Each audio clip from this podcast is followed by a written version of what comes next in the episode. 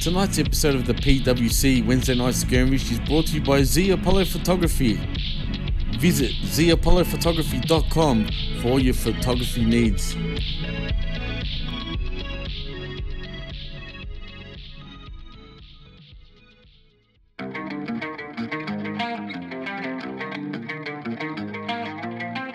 The following program is presented by Atmark Media.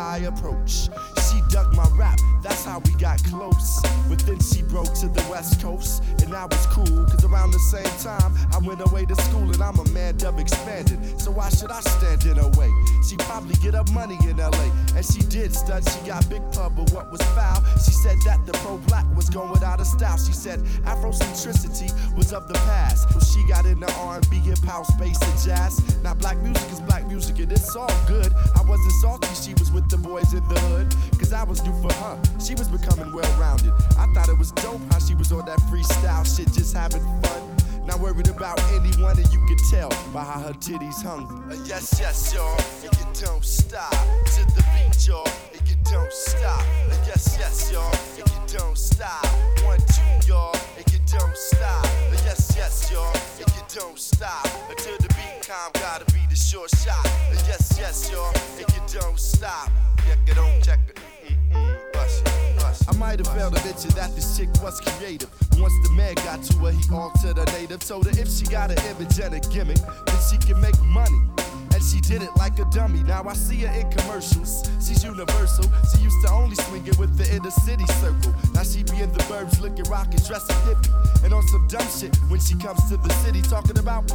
serving rocks and hitting switches. Now she's a gangster rolling with gangster bitches. Always smoking blunts and getting drunk. Telling me sad stories. Now she only fucks with the funk.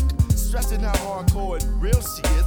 She was really the realest before she got into showbiz. I did her, not just to say I did it, but I'm committed. Girl, but so committed. many niggas hit it that she's just not the same. Letting all these goofies do her see niggas slamming her and taking it to the sewer. But I'ma take her back, hoping that this shit stop. Cause who I'm talking about, y'all, is hip hop.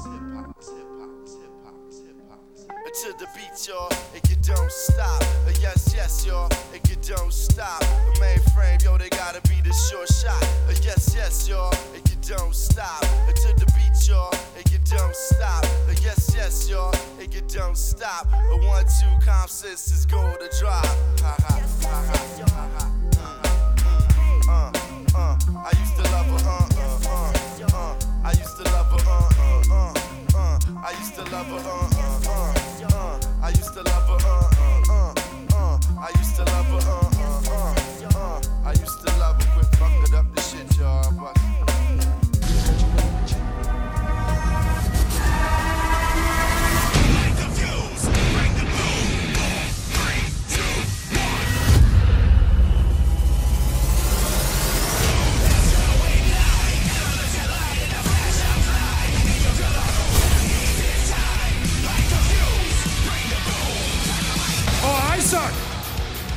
God sucks? No, no, no, no, no, no. Let me tell you something real quick. The inner circle sucks. No, they, guys, they, they really do. We beat them twice. I don't know if you watched the show or not. But listen, I'm going to tell you why they suck in detail. Jake Hager. All I keep hearing about the guy who's got an undefeated record in MMA. That's great. Never seen it. You know what I have seen though? I've seen Scorpio Sky pin him at Grand Slam. Not an impossible feat. Santana, Ortiz, you guys are hard, right? You're from the streets. You ever seen the men of the year walk down the street? We treat it like a runway. Wherever we go, we own that place. And the ring is just the same. Now let me get to you, Chris Jericho. Who's not here tonight, by the way. Which is actually a good thing because there was enough time on the show to give Ethan Page a microphone. Chris, Chris, you get to do literally whatever you want. Last week, after you lost to us, they gave you a microphone so you could stand in the ring and flirt with Paige Van Zant live on TV. Really? That's what you want to do after you lose to the Men of the Year at ATT? Well, don't worry, everybody. The only celebrity Chris is kissing on is Masvidal's knee. So while you're floating at sea watching Dynamite right now, Chris, I want you to take a good look at what the future holds for AEW. How Ethan Page can own the room and the microphone because we are the future of this company, not that PR nightmare, Sammy Guevara. Enough! My God! Enough!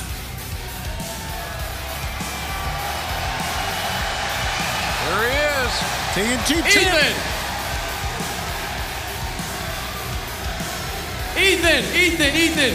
To borrow a phrase from my friend and teammate Chris Jericho, will you please shut the hell up? I mean, how long are we gonna come out here and listen to a grown man complain about how life's unfair? Oh, life's unfair, life's unfair. I get it, I've been there, man. Sometimes life sucks. But instead of bitching and moaning like you are right now, I worked my ass off and I became the TNT champion.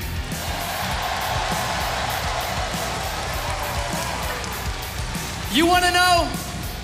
Ethan, I'm gonna be real with you. You, you wanna know why you're not further in this company? It's the same reason you call yourself all ego, because the only person who gives a shit about anything you've done here is you. And Lambert, as much as I hate to hear you talk, you said you had stipulations, so let's hear him, you fat faced dipshit. No, no, stop! Don't even think about it!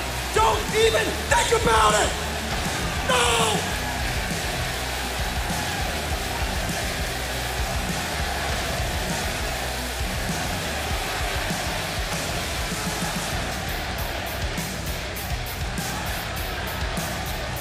Good one, Sammy. Very funny. Lighten up, buddy. I'm actually kind of proud of you, little fella. Because everybody knows what you can do up here in this ring. But look at you right now, up front and center, killing it on the mic. Maybe this will finally put an end to all those backstage rumors I keep hearing about you sucking on the stick.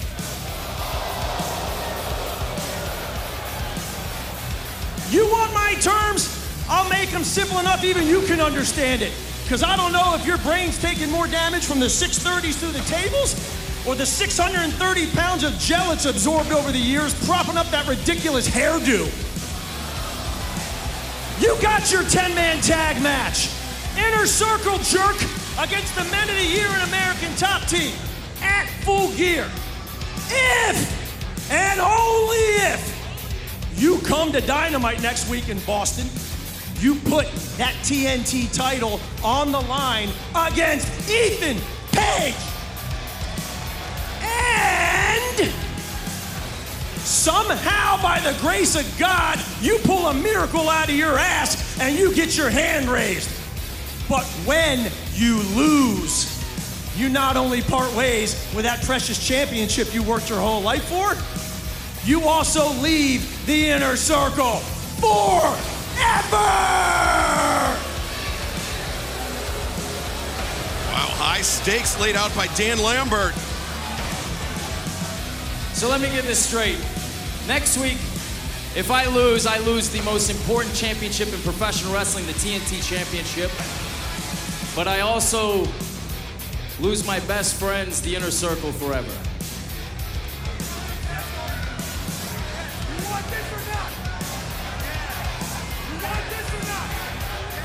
You got yourself a deal, asshole. Under one condition. When I beat Ethan Page, I get to decide the three members of American Top Team that the inner circle is gonna kick their ass at full gear. Wow. So I'll see you bitches in Boston, and I'll see all y'all in picture in picture in just a sec. Well, Sammy, since you're in such an accepting mood, I've got a great idea. How about you accept this ass whooping we're about to put on you? Uh-oh. Yikes. Let's go! Sammy's not going to back down from this at all. Let's at all. go! Sammy Guevara is outnumbered. Scorpio Sky and Ethan Page. Now! Sammy ain't got no reverse gear. And here we see Santana and Ortiz. And Jake Hager. And all inner circle members. Man, look at Page. Ethan Page, Scorpio Sky, and Dan Lambert running with their tails between their legs. When the odds get close to being even, they're very discretionary, are they not? So Sammy has made the match. How about that? Well, he's accepted the terms, certainly. AEW Dynamite returns to Wednesdays this week, and we know Sammy Guevara will be facing Ethan Page. Ding. Fans, fans love this man. I get it. Want to ask you about Darby Allin? If you could give us an update on his condition. We haven't seen him in a couple of weeks. What in the hell? That's caliber. This is despicable. MJF taking the icon, taking Sting's time to Cut speak. my music, cut my music. Cut his mic.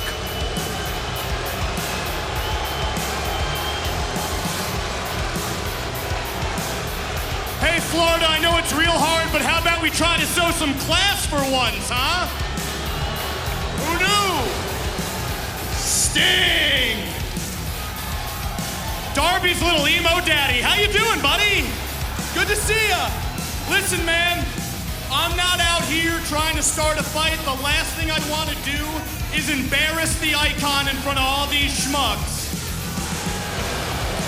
No, no. I'm here to have a gentleman's chat. You see, Sting, I don't think you want to answer that talentless waste of space's question, do ya?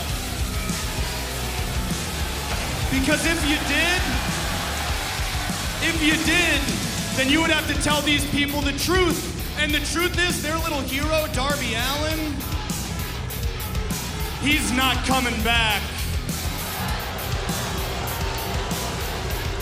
So you can come on out here and you can try to distract them by having Shabani. They're saying what we're all thinking, JR. You can distract them by painting your face, by swinging a bat, by wooing hell. You can even have your leftover stash from the 80s snow down upon them. But here's what you're not understanding, Stinger. It's easy to fool a bunch of people who solve their problems with gun violence and incest. But you ain't fooling MJF. You're a bad person, Sting. Everyone who's ever been friends with you, they stay by your side through thick and thin. fat boy, I got the microphone. And yet, when they need you most, where are you? It's because of your negligence that your friend Darby Allin has wound up in the same exact spot as your old pal Lex Luger. Classless. He always finds a new low to sink to. In a wheelchair! Oh!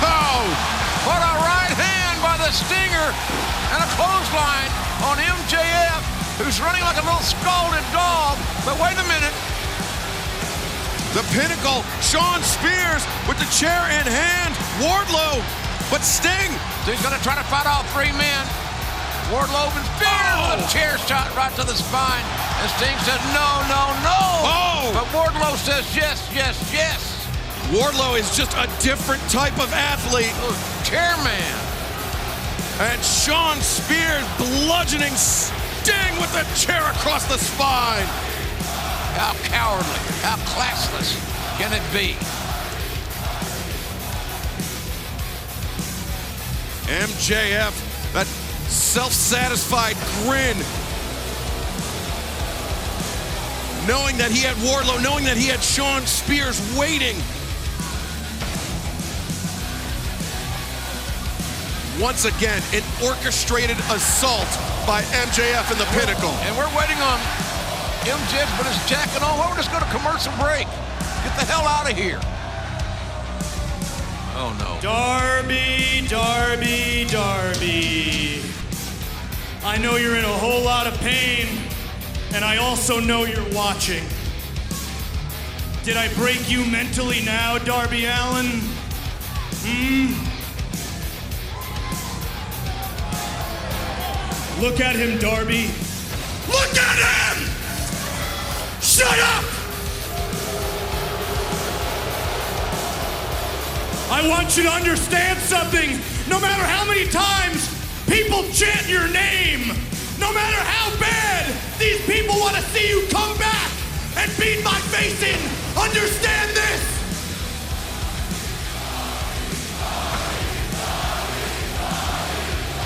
They can chant your name all they want because if you come back, this is your future, Darby!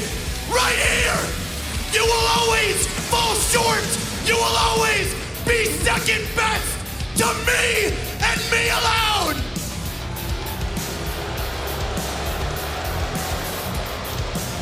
Because I am the past, the present, and the future of professional wrestling. I feel like I need a shower. Another vile display from MJF, Wardlow, and Shawn Spears. And we need to get Doc Sampson into the ring to check on Sting. Unabated chair shots from Spears. MJF. Wait a minute. Isn't enough enough? Oh, no. Oh, the oh, dynamite diamond! That ring is like a weapon. And MJF just nails Sting right between the eyes, it looked like, with that ring on his right hand.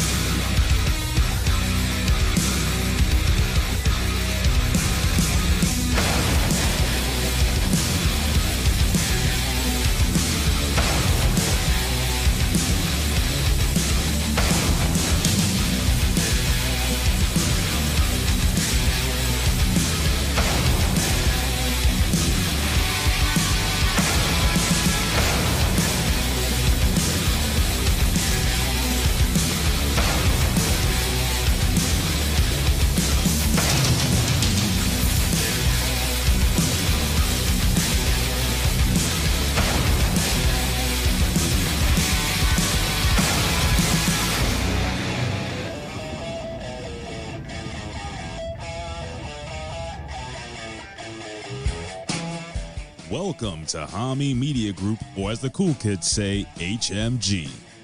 We're here to provide you with the very best entertainment alternative media has to offer. Thank you to all our supporters who have made us what we are today. Follow us on social media, video, and podcast platforms at Hameen Media Group. Become a subscriber to Hameen Media Group at patreon.com for great free daily content as well as off the top rope extras. Subscribe to our affiliate Patreon channels with a plethora of fun content on various tiers that will bring tears of joy to your eyes.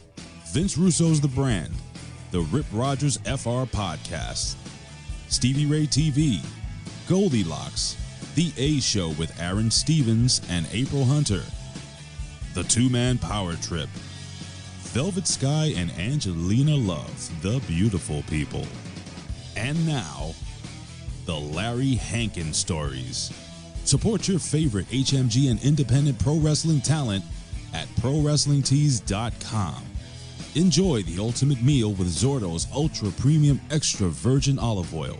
Head over to ZordosOliveOil.com. Start your day with the best cup of Joe, bro. Try a fantastic selection of flavorful coffee blends at thebrosters.com. StevieRichardsFitness.com. Get off that couch and make a healthy change without leaving your home. Amazing resistance band and yoga workout programs at an affordable price that will help you become a band new you. Hear from the pros who live the biz, bro, with talent that have worked for every major organization led by the man who put the attitude back in pro wrestling and in your ear holes. It's gotta be russosbrand.com, bro. Again, we'd like to thank you for joining us here at HMG. And now, it's time to be entertained. Hello, I'm Homeboy Shivani, and now the PWC, the Pro Wrestling Coalition, is on the air for the most exciting two hours of professional wrestling podcasting in the world.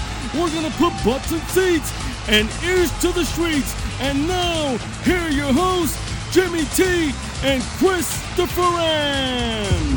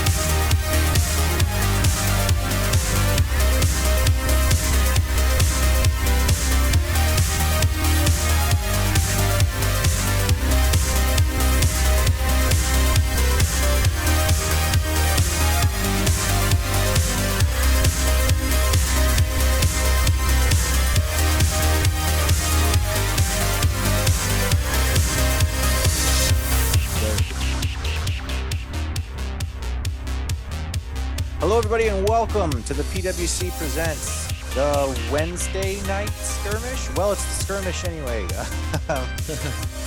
uh, yeah, so it's uh, it's Saturday night, and uh, I don't know what that means, but for the last couple of weeks, it has meant that it's time for AEW Dynamite.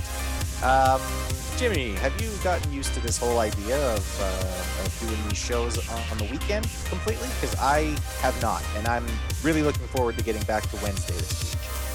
Yeah, I hate it to be honest, dude. I don't, I don't like it one bit. I rather fucking do them, do them on Wednesday nights. What's even more confusing is when we have Rampage on before Dynamite, which is kind of weird in itself. But uh, yeah, man, I can't wait for just going back to Wednesdays, back to normal, and back on schedule, man. Because fuck Saturday Night Dynamite, bro. yeah, dude, it, it's terrible, and I'm sure that AEW is really looking forward to it too. Did you see the Did you see the ratings for this week? I actually haven't. What, what was the ratings?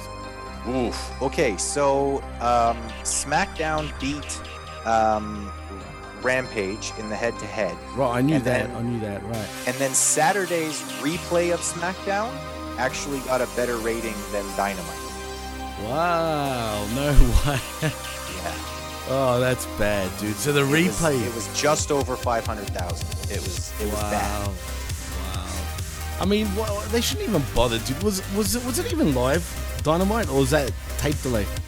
I honestly don't know, but for whatever, like I don't know. I it's like Saturday's just not a good day to put on wrestling, like anyway. But um, Yeah, I agree, dude. Especially for me, it's on a Sunday, and I hate that, man. You know what I mean? yeah, yeah. Unless it's pay per views, different story. But Yeah. then that's on a Monday for me, except for AEW, which do their pay per views on Saturdays, which is cool. So, but yeah, it is what it is, man. Let's just get back to fucking normal because to be to be honest, they don't fucking put any effort into it, man. On these Saturday night shows, really, when you think about it, that not compared to their Wednesday night shows, bro.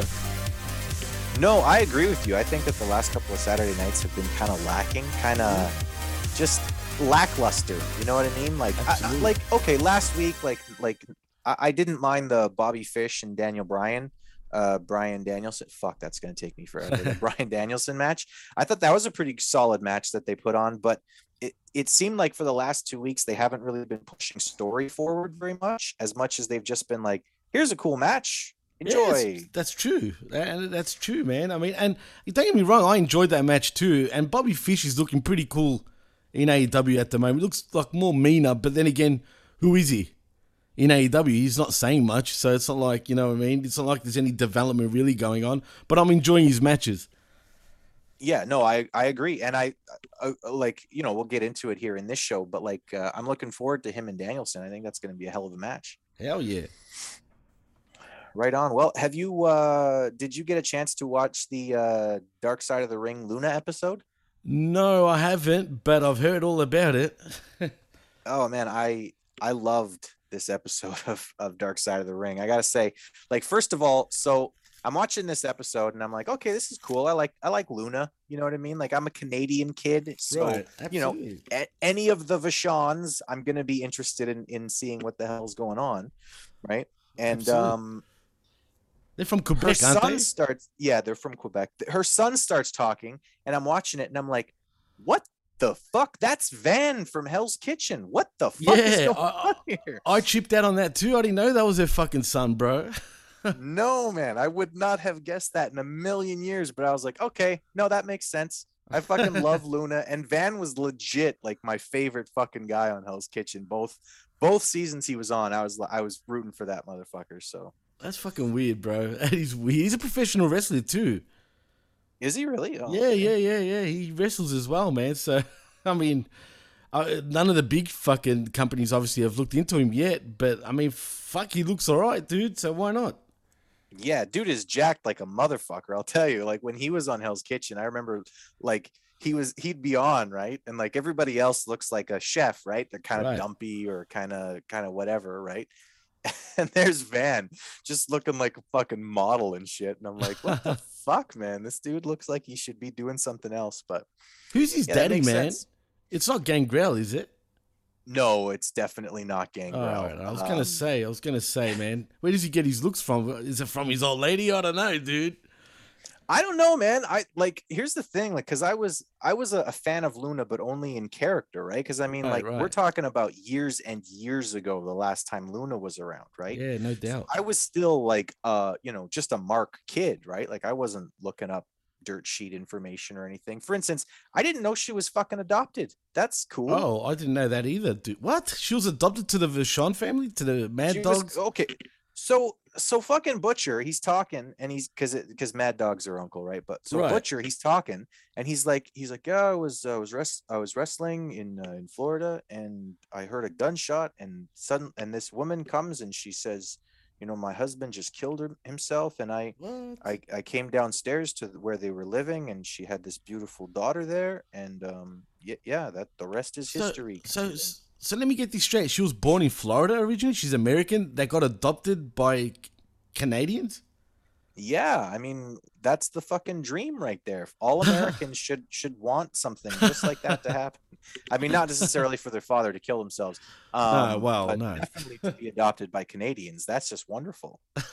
well, look how she turned out, right? Uh, I'm gonna blame that one on uh, wrestling and Oh, uh, French Canadians. Yes, We'll- French, Cana- French Canadians. we we, they're fucking weirdos, bro. Nah, they're all right, man. I don't mind. Yeah, you know no. what, dude? I like their attitudes, bro. I love French Canadians' attitudes, and I like their accent, bro. I like it better than the standard Canadian accent. I'm, I got to say, it sounds tough, bro. Yeah, I, I love French Canadians. Obviously, my my ex wife was a Genet, and my girlfriend really? right now is a yeah, and my girlfriend right now is a Grambois. So Oh. apparently, I like French girls. oh, beep, beep, beep, beep, beep. there you go. There you go. Absolutely. Uh, all right. Anyway, yeah, I just wanted to talk about that real quick. It was it was a cool episode. You know, you find out some pretty interesting things, like you know that Luna was adopted, for instance, which I did not know, and um, neither did I. So I mean, shit. yeah you could really sort of tell um and subsequently like watching some other like listening to some other podcasts and stuff i know that jim cornette um had said that in ring luna was better than legitimately anyone around at the time she Oh, was a better sure. prof- like it if if she was around now like for this era of women's wrestling she would have been like she would have been the Serena Deeb of women's wrestling right now. She would have been like the excellent in-ring performer that that you see out of people like yeah, Deeb Yeah, and Dude, I agree, man. I think she doesn't get nowhere near the credit that she deserves, in my opinion. I think she's a legend, bro. She's one of a kind. There will never be another Luna Vachon, bro. Never. Like, just, yeah. there just would never be one. It's just, she legitly scared me, bro, growing up. You know what I'm saying? No, for real, man. She really did. I mean, the way she spoke, too, like, ah, Chris, I'll get your head, chop it off. Like, you know. Like she was a fucking badass, dude. And then when she fucking hooked up with Gangrel, it made total sense after that. I'm thinking these two motherfuckers, god damn. you know what I'm saying? Like, but man, she was one tough fucking bitch, and I say that politely. you know what I'm saying? With with all due respect, she was fucking tough. I mean, I've heard stories that she would beat up guys, bro. Yes, uh beat the shit out of people. Um more than once. Um yeah, honestly if you if you haven't watched it, uh go out of your way to to watch this episode. It was really cool. Um I think it like regardless of whether or not you were a fan of Luna um and regardless of whether or not you're even really a fan of wrestling, this was I think the best TV episode um Wow. of like I really think it was the best TV episode of Dark Side of the Ring so far. It was that good. So go Well, out of your way to watch it. That's saying something because I'm gonna go out of my way to watch it once we finish the show, bro. You've convinced me. Perfect. Well, uh we're going to start off with the show here then. Uh, AEW Dynamite. We begin with a rundown of what's going on tonight. They talk about the different matches that are coming up, etc. Um, you know, I I really really enjoy the way that uh, Dynamite opens, uh, and I think that that extends to um, to Rampage most nights where Absolutely, absolutely. they give you a quick rundown and i know uh, like i know that this i know that people don't necessarily love this but i love that we start with jim ross um, for me as somebody who was watching during the attitude era it just feels right to start off with jim ross yelling at you about what kind of cool shit you're going to see tonight like i love it Absolutely. And I just want to say fucking uh, shout outs to JR because I'm sure you've heard, Chris, Yeah. he's gotten uh, skin cancer. But, you know, skin cancer is not too bad, man. As long as you catch it early, he's gonna get through it, man. I have no doubt, no doubt about it, man. Yeah, here's here's hoping because I don't I don't think I could handle a world where Chris Jericho is yelling at me Oh, every God. single word on commentary. Oh God, he's funny, but not too much of him just yeah it drives you nuts, bro. Yeah, no, it uh you know, it's okay to be funny sometimes, but have more than one note in your jokes. That's you know, it's like we were talking uh you know, I was talking with uh with Jargo on our other show that we do and we were talking about Orange Cassidy and I was saying this is like somebody like what this reminds me of is somebody who told a joke once and then people laughed and then this person said the same fucking joke every day for 2 years and it's like okay, shut the fuck up already. I agree, man, one hundred percent, man. And shout outs to Jargo. Shout outs to Jargo. Um, yeah, man. So the show proper starts off with a, a, a pretty good match here. Um, sort of want to get your your opinion on something here. So it's Bryan Danielson and Dustin Rhodes. Uh, the match begins kind of slow. Both men have like a real intense look on their face. Like they look like they really have it in their hearts to have a really good match. And I felt like really early in the match, Dustin pulled something because Hmm. there was a spot where they were doing like a little bit of like wrestling around.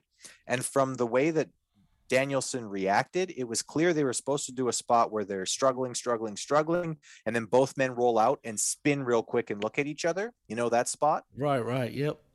and and Danielson did it. He he rolled out, spun, and uh, Dustin laid on the mat for like like he literally like lay there for I don't know like a solid five or six seconds, like slowly trying to like move around and stuff. The referee was talking to him, and it just looked like oh okay, I think Dustin hurt himself and. I mean, all credit to Dustin Rhodes. I- I'm pretty sure he hurt himself because this wasn't a situation where he should be selling. It's not like he took a move. He just all of a sudden came up lame. Right. Um, so I'm pretty sure he pulled something or he did something. And I can, you know, as somebody who's been doing some like personal training workouts and stuff, I- can I can respect someone who pulls something and then just keeps going because I know how bad that is. But uh, it, it kind of looked like he had hurt himself, and then it looked like he was pretty pissed off the rest of the match that he had hurt himself because these guys actually put in a real hard match against each other. Absolutely, they did. You know what? The match was a lot better than oh, than I expected, even though I knew it was going to be pretty decent. In saying that, um, yeah, I, I know what you're talking about. I'm not sure how um, if he's injured or not because I haven't heard nothing through the dirty sheets, right? So nothing's come up. I mean, it could have been just a pull of the muscle. Yeah. I don't think it's anything serious, but even if it was, I mean, does Dustin really wrestle that much anyway anymore? I mean, you know what I'm saying? You won't even notice that he was even injured, put it that way.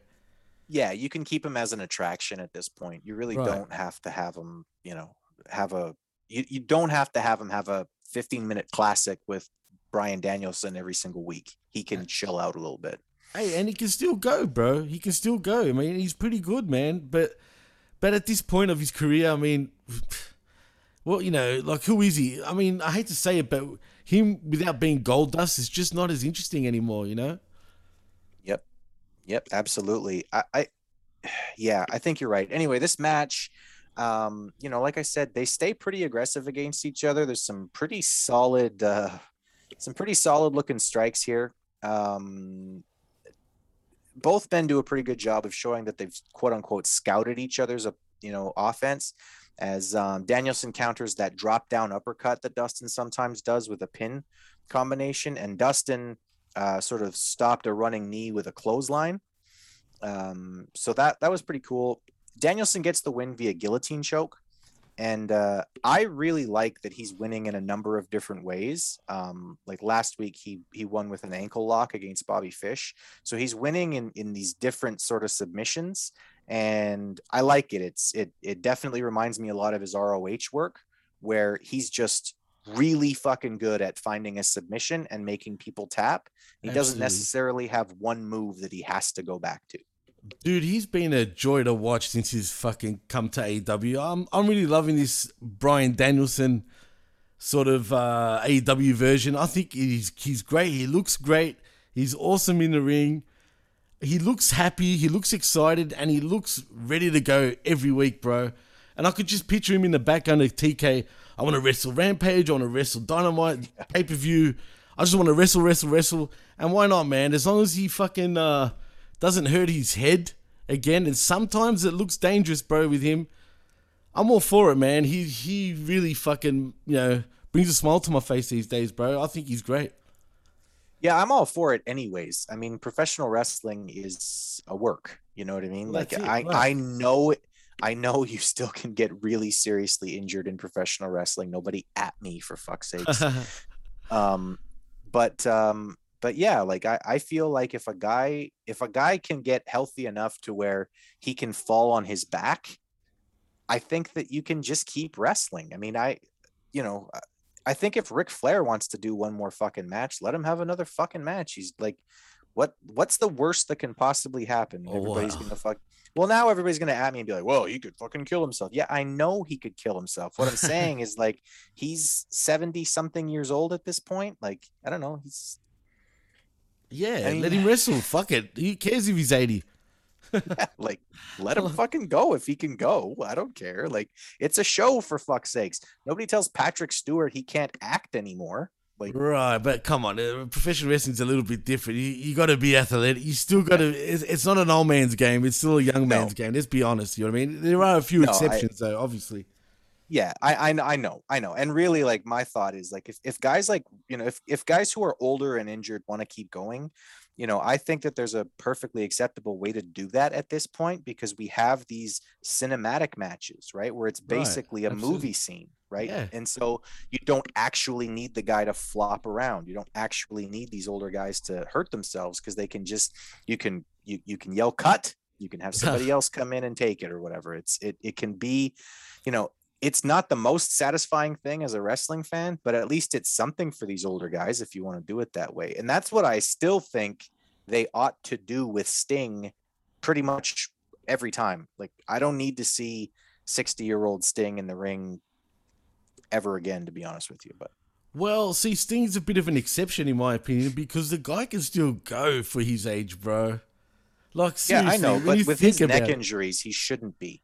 Well, that's true. I agree, but that's on him. I mean, at the end of the day, like me Yeah. and Jargo were talking on, uh, on uh, what do you call it? Oh God, how did I forget the friggin' name right now, man? See, it's just lost me. The blow off, right? See, I got to get used to the blow off name, right?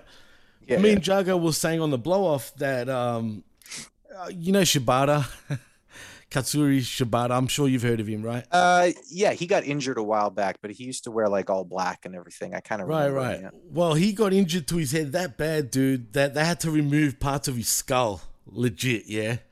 Yep. right? And now this guy just came back and done a match against uh, Zack Sabre Jr., which is cool because it's against Zack Sabre Jr. He's not more of a, he's not the striker type, you know. He's all submissions and shit like that. But you could tell the guy's getting the itch, but really he should never step back into that ring again because one tap to that head, and it's way worse than, da- than Daniel Bryan's injury. Put it that way, right? Yeah, no, I'm I'm I'm relatively familiar with what happened with Shibata, and I I know that.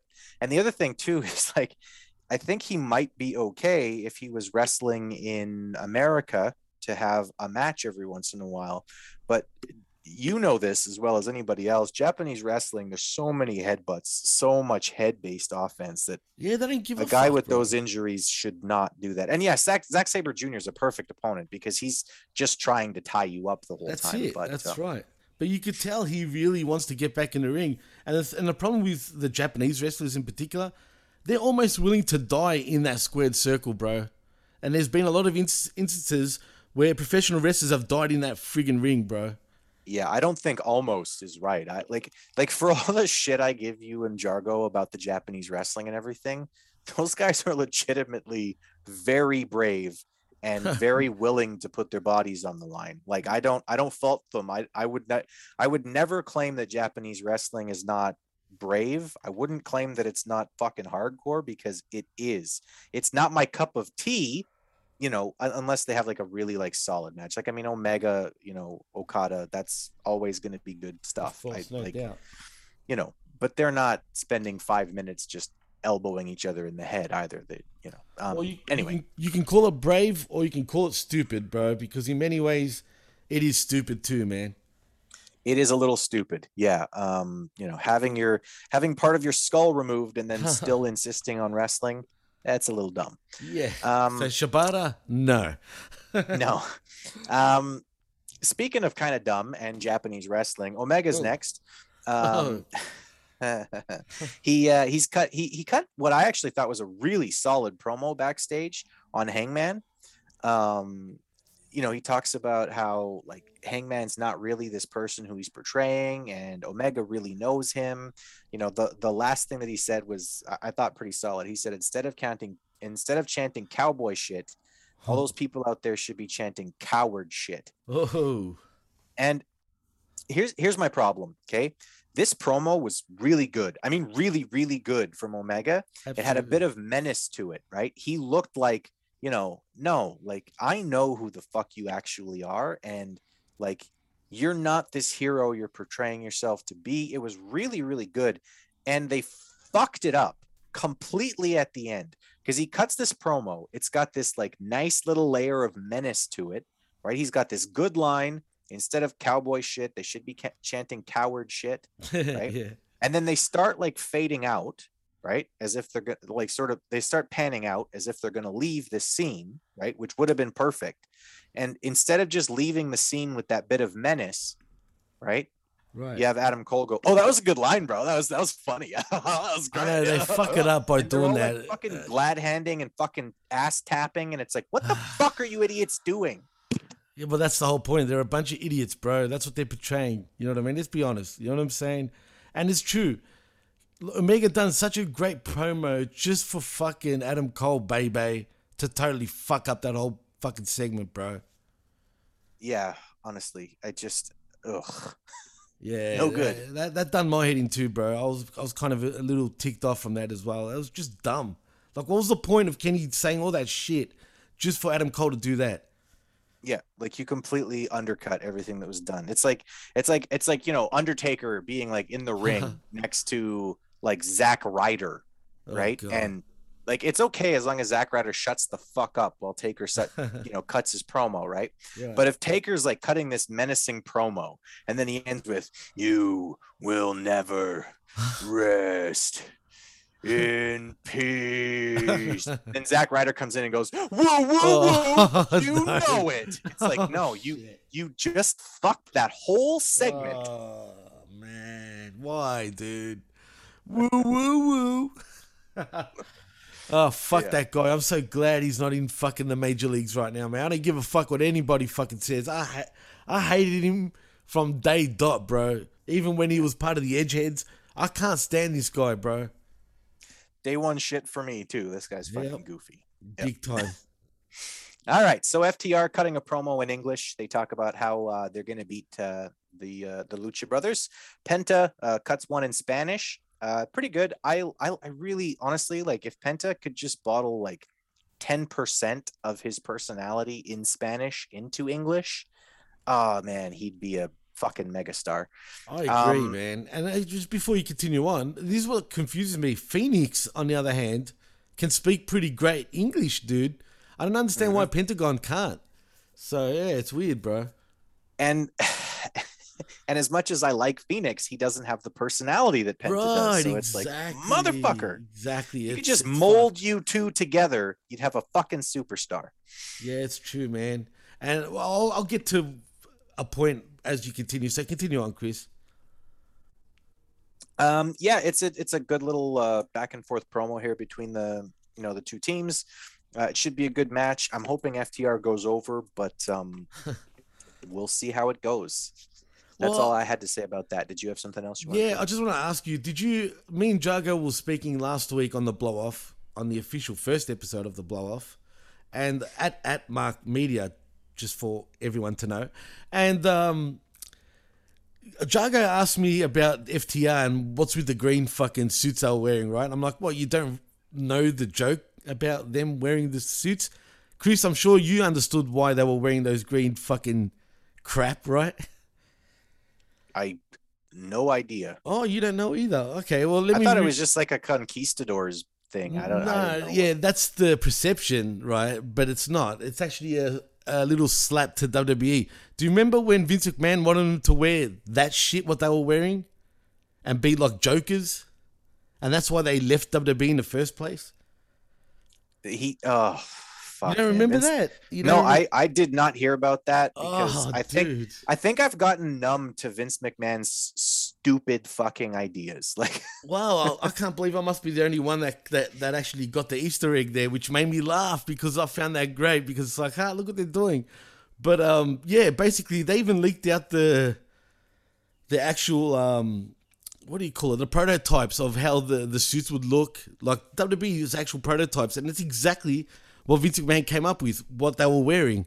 So they decided to fucking wear them on Dynamite, which I found hilarious, but at the same time pretty silly. At you know, but it's it's a good little rib to back to WWE. You know what I mean? You wanted us to wear this shit. Well, here we are wearing it. Yeah, no, I just I wish I wish they would have done the Conquistadors thing because then the Conquistadors could have been champs in both WWE and Oh, AEW. God. That would have been great. Oh, please. And one other thing, um, me and Jargo also brought up, which I f- which I found pretty cool. What Jargo mentioned. What do you think of this? Uh, now, picture this: if we get like a a, a, a, a group of like Penta, Andrade, Phoenix, and uh, Aleister Black. Now, and now imagine like the House of Black. This group is called the House of Black or whatever, right? So you got Aleister Black, right, or Malachi Black, whatever. You've got Phoenix Black or the Black Phoenix, right? You also bring back Pentagon Dark, but in this case you bring Pentagon Black, if you get my drift, right? And you bring in fucking uh and you've got fucking Andrade who Andrade who can be La Sombra in his black suit with his black mask, Los Ingobernables, de Mexico, all over again.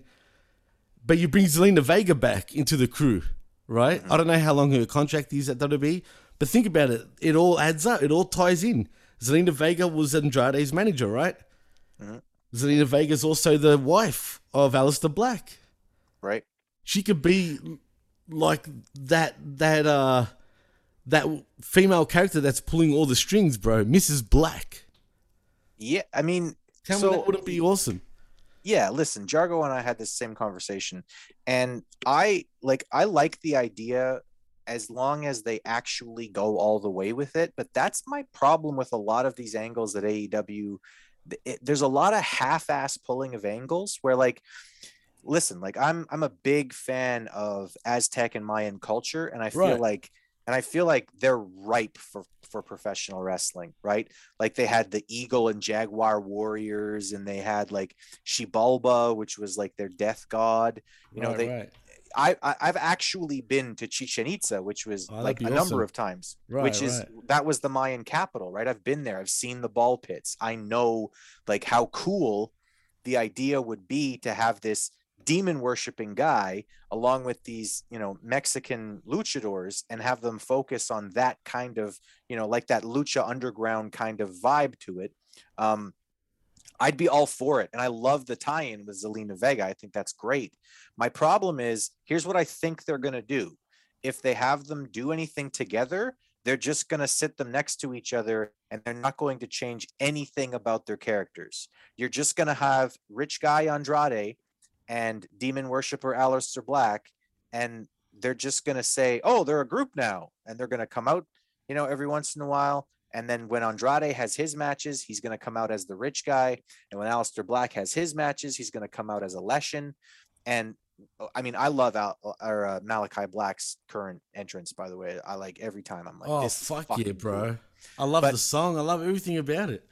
But like, okay, yes, as long as they actually pull the fucking trigger. Because I mean, how long have we been waiting for the pinnacle to actually do something Ugh, together or seem like they're a part of the same fucking group? Jesus I mean, Christ. they did they did a little bit of that in this episode, right? Right, But how long has it been? I mean, Jimmy, when we started doing this show again, I remember asking you, is the pinnacle still a fucking thing? Because I don't see them. I don't see the t-shirts. I don't see this. They're not coming out to the same entrance music. They don't have similar gear even. Like it's completely separate from one another. And every once in a while, somebody on commentary says, "Oh, uh, they're a part of the the pinnacle." But like, show, don't tell. Fucking show me. So yes, I love the idea, but they gotta pull the fucking trigger. Yeah, I agree 100%. The Pinnacle's still a mess, in my opinion, bro. I, I don't know if you just fucking blow it up right now or what or what the hell, because uh, they're all running around like, and I've said this already in the past, but like headless chooks, bro. Like MJF is Yeah. doing his thing. Sure, we had, and we'll get to that, we had a little group segment, right? But where's the rest of the boys? Whatever happened to fucking Blanchard? Where's Tully at, man? I mean, okay, so you had the three of them tonight, but where's like where's FTR? Yeah, where's what's FT? Is, is FTR even part of the crew? Because it feels like they're not. I don't know. And a few weeks ago, you had Shawn Spears kind of come in and help FTR, but then MJF and Wardlow were nowhere to be seen. And it's like, I don't know, man. I like uh, the one thing I will say for Eric Bischoff for all of the problems that that eh, like people can have with Eric Bischoff, and as a Bret Hart fan, you know, I'm not the biggest Eric, Eric Bischoff fan, Right. but but when he when he brought people together in a group, you knew they were in the fucking group. Like there was no question, right? The four horsemen all came out, they all came out together, they all held up four fingers, like every fucking time. It was all four of them would come out and they'd hold up their four fingers and they had t-shirts that said four horsemen. And when the NWO was a thing, everybody had matching t-shirts. Half of the guys came out to the same fucking entrance music, right? There was never a question about are these guys is this still a thing? Is this still a thing? Is this still a thing where in AEW it just feels like no matter what Tony books, it's like from one week to the next, he can't be fucked to even connect it. You're right, man, and I don't understand that. I just don't get it. I really don't, bro. It's true. Me either. All right. Well, anyway, um, speaking of things that I that I can't be fucked to worry about, um, Tony Schiavone's in the ring and he calls out Sting. I love this because he, Uh, he did the it's Sting. yeah, yeah.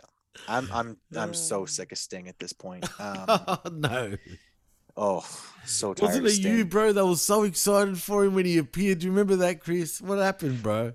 dude that that episode between sting coming back and the whole like connection with impact wrestling that it looked like they were going to actually go full for full throttle with and didn't i remember saying to you this this was like one of the best nights in wrestling i can remember in 10 Yeah, years you were damn excited, bro. I remember that that that week clearly, bro. Like it was yesterday.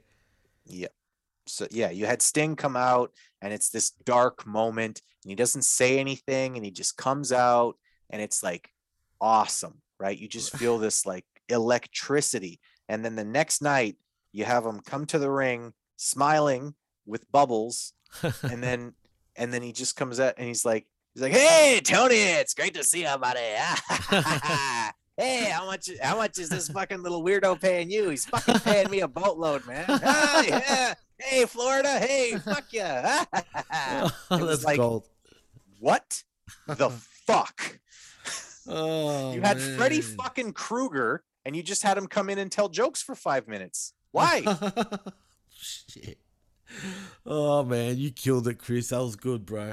Ugh. All right. Anyway, before he can talk, thank God, MJF interrupts. Uh, he comes out. He said he calls Sting, and I quote, "Darby's emo daddy." Yo, that was Which- gold. That was great, bro.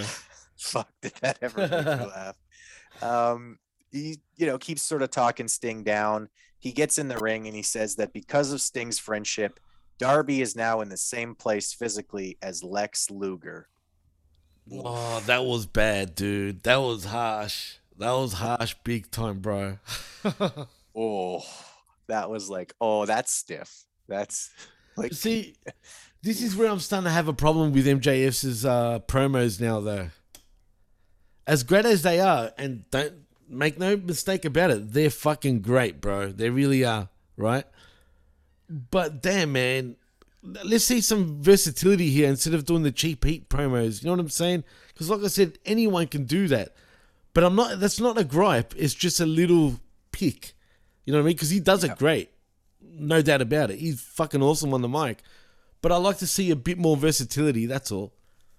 Yeah, I'm with you, and I think that they're I don't know they continue that they continue to hit like these really really hard lines, and then he just gets sort of an easy win against the people he's talking to, which is. I get it. It builds the heat, but you completely bury your baby faces. Like, honestly, dude, Pillman, I'm like, Oh, I'm still where's shaking Pillman? my head. Where the Well, fuck is fu- Pillman? He's fucked. He's buried. You can't bring him back on TV. Fuck. Where's Pillman? And you know what? I'm glad you brought Pillman up because I heard a TK interview a couple of weeks ago where he brought up Pillman and that incident where he claims, see, we built him up in Cincinnati. He's become a huge star now. And I'm thinking, what the fuck are you talking about, TK? No. You've killed the guy, man. He's gone. He's dead. That's it. Where is he? On Dark? Where the fuck I is mean, Yeah, maybe he needs to stay in Cincinnati because he? Cincinnati. Shout outs to the Yeah. R to the B to the V, by the way. listen. And if I'm in Cincinnati and that guy's supposed to be my representative, I'm just going. Uh, I think he might be from Cleveland. Honestly, Ooh, ooh. he's Well, he's he'd be better us. off if he was from Cleveland, actually, Chris. Fuck Cincinnati. Honestly. But uh, yeah, no. So I don't know. They just there's something about the way that they're booking with MJF where they need they need the guy to eat shit sometimes. Like, and he's good enough on the mic. He can eat shit sometimes. Like I've like I've always said, like you know, um, thank God for the versatility of some of some performers. Like a Kevin Owens, he can get squashed by Goldberg, and then give him four minutes on the microphone before a big match, and you're going to believe he can win. Like Absolutely. none of us believed that he had a real chance against Roman Reigns earlier this year, but most of us watched that and we were pretty intrigued by the match. It was like, oh, good, yeah, Kevin Owens will, uh, will make a good program, and he did have a good program with Roman Reigns in spite of everybody knowing he had no chance. But the reason why he's able to do that is because he can talk so well. And MJF is untouchable on the microphone. The guy could take pin after pin after pin.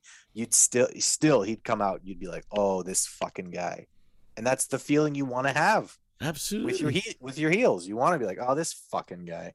It's pro wrestling 101, man. It, it- I mean, it is, but Yep. it is what it is. I mean, and like I said, it's just a little gripe, man. I love what he's doing, so let's not get that twisted.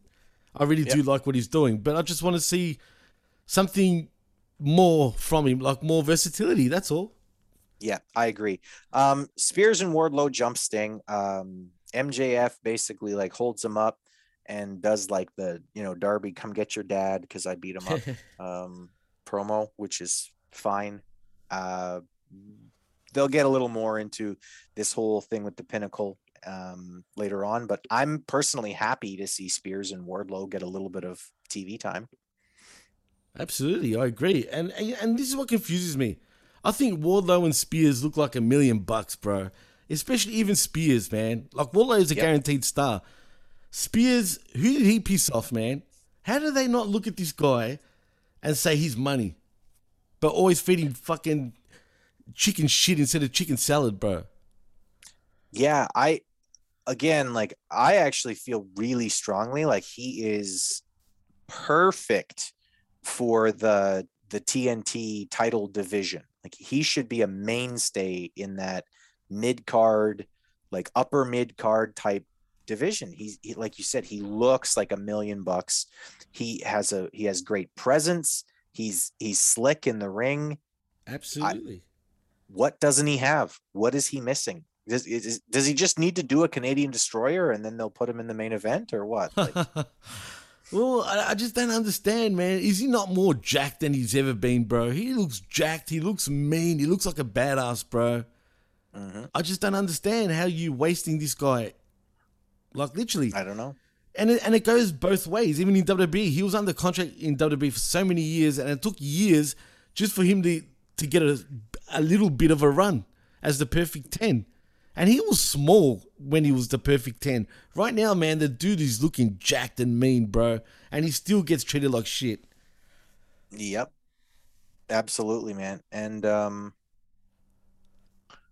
yeah, I I don't know. It it's even when he was the perfect 10 there, it was like, you know, I- I have heard that Vince McMahon's reaction to him getting the pop that he did, which he continuously got like good reactions from the crowd. Absolutely. They like that fucking 10 thing. Fuck yeah, so did I, bro. Yeah, hell yeah. And Vince McMahon was like, "Oh, he's just an entrance."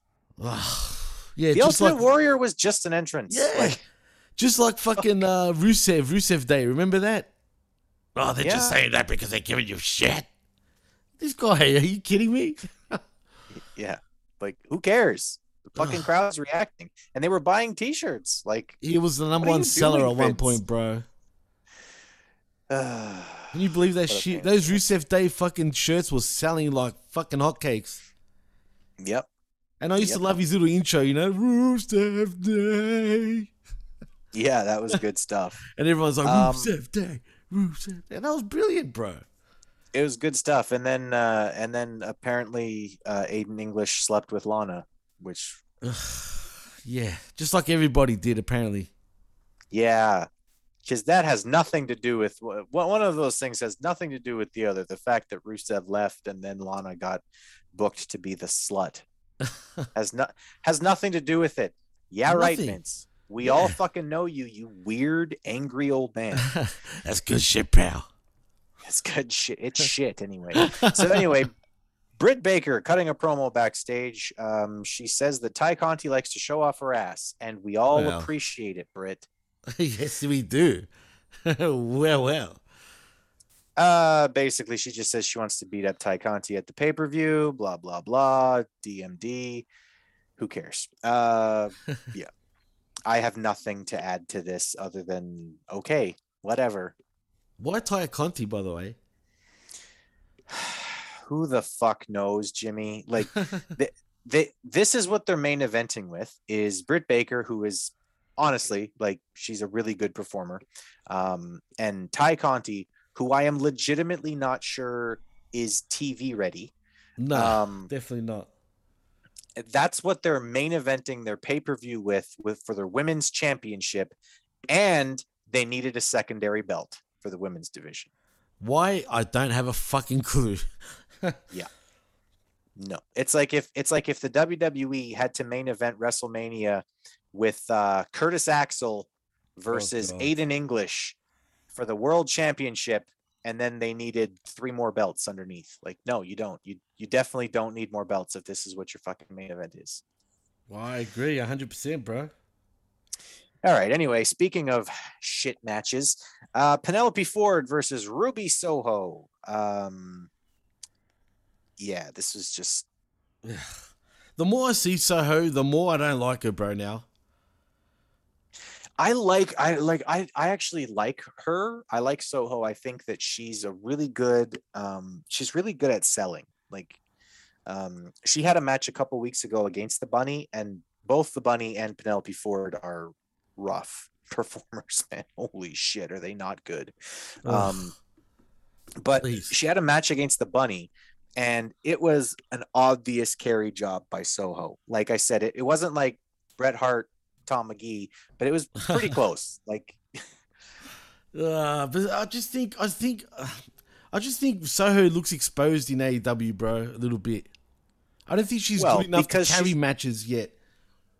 I like I I I actually agree with you. I, I don't think it's her. I, I think she, they keep putting her in there against performers that Exactly.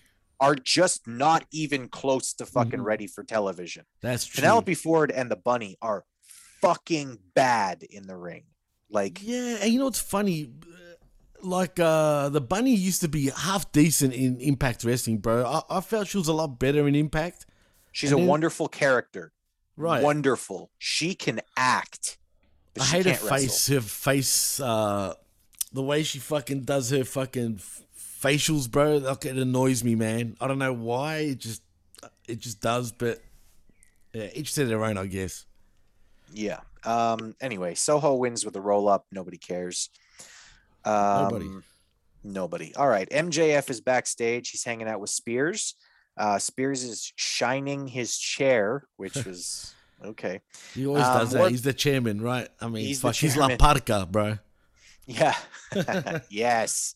Great callback to WCW. Um, Wardlow comes up and he asks MJF what last week was about. And MJF says, "Oh, you know, just uh, uh, stuff happens, and you know, don't worry about it." And um, you know, just because like you know, you've been struggling a little bit, so uh, you know, you know, you and Spears are going to be accountability buddies, um, which is corporate speak for like somebody who's going to help keep you accountable or whatever. Um, yeah. basically it's like you guys are going to stooge on each other to the office so don't fuck up uh that i found that interesting i'm glad that they're at least attaching the pinnacle together a little bit but okay we'll see where this goes Well, we'll see. Because it might not go anywhere, bro. That's how it feels. So, I mean, we'll see what happens. Yep. Um, all right. So uh, next up here, we've got a match with uh, Fish versus Green. Um, I really enjoyed this match. It was a quick squash. Um, Fish, uh, his striking looks really, really good. It's Big solid. it's it's stiff. Um, and I'm starting to just believe that he was wasted in NXT. Um, yeah. I mean, it's they- true. they He's just never took advantage of him. No, it's true, bro. I'm I'm actually starting to enjoy him too, man. I like his mean streak too, bro. Yeah, absolutely. Um, Fish uh, beats up Green a little bit after the match, and then uh, Punk comes in and makes the save. Uh, looks like those two are going to have a match that should be a really good match, but But Punk's gonna fucking win. That's the problem, bro. I don't even care if he wins. He needs a fucking program. Yeah, give him a fucking feud. You're right. I mean, give him a fucking program. I mean, there's no program. I mean, we're still getting this fucking I love you, Chicago every week. It feels like he's in Chicago, but even though that they haven't been, but you know what I'm saying? Philly cheesecakes and Uh, yeah, Philly, che- Philly fucking cheesecakes. Maybe he was talking about himself. You know what I mean? Like Philip, Philly. You know what I mean? yeah, yeah, Maybe that's what he was meaning because he looks like a fucking cheesecake. I mean, seriously, I don't know, man. Yeah, we need a program, and this is the problem. I guess they wanted, they thought that signing Bryan Danielson and uh, CM Punk was going to move the needle. It moved the needles all very slightly, right? But you know what it is really? It's not that they're not big stars. It's the fact that there's nothing really going on. I mean, even with Bryan Danielson, right? Uh-huh. What's his program? yeah, I mean nothing. What happened with Kenny? Like, what's going on with Kenny? Like, I know, I get it, Hangman and shit. He's moved on to Hangman. But that's it. Where we go from now. And then you got CM Punk. Where do we go with him? Like, what, this is getting me to a program, TK. You're the booker of the year. You know what the fuck's going on. Please. Absolutely. And you know, like when they first when they first debuted, right? Like lots of people were really excited. I'm one of them. I was very excited to see both of these guys come, you know, coming into AEW. I thought, okay, great. These guys are both good in ring. They're both good storytellers. I personally believe that Bryan that Bryan Danielson is one of the absolute period best period in the world period. Um, Absolutely. but TK was like, you know, I mean, like this, this, uh, this was like when Scott Hall and Kevin Nash debuted Oh on my Nitro. Like, uh, God. you know, it- it's it's like it's like that only. It's like that only bigger. wow. Okay. Can you believe this guy that he actually said that shit, bro? I wanted to throw up when I heard that shit, bro. I was like, is this guy all right? Is he normal? Is is he on drugs? And if he is, And listen, give me some of that shit because damn, that's delusional, bro. You know cocaine's a hell of a drug, Jimmy. hey, maybe. Because this guy does not Uh, have a fucking clue what he's talking about, and clearly he doesn't. I'm sorry, but does he really understand professional wrestling, man? I think that he does not because okay, listen, I, I'm willing to I'm, I'm willing to accept the premise at least that this is comparable to Scott Hall and Kevin Nash jumping ship, and even and even to say that at the time, you know, in wrestling circles, CM Punk and Daniel Bryan and and Bryan Danielson are bigger stars to wrestling audiences than Scott Hall and Kevin Nash were at the time. Now here's here's the thing, Oh, right? I don't know about I'm, I'm just saying I'm just saying I'm willing to accept the premise, okay? Because people will point to Scott Hall was never a world champion. So right? what, man? People will point to Kevin Nash was, you know, champ for a year, but basically like they buried him on the way out. Like he was considered to be a Okay, failure as a champ, But right?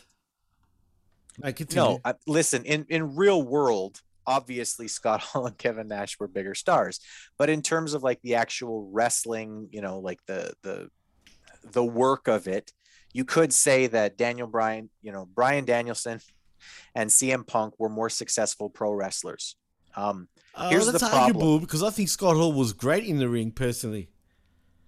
Oh yeah, no, but I mean like in terms of the kayfabe, Right, purists. They're He was only I get it. He was only ever a uh, an intercontinental champion, right? Right, but to say he and I know you're not saying that, but I'm just saying No. like like for people to say that Scott Hall and Kevin Nash weren't two of the biggest stars in professional wrestling period, Yeah. you're on fucking hardcore shit, bro.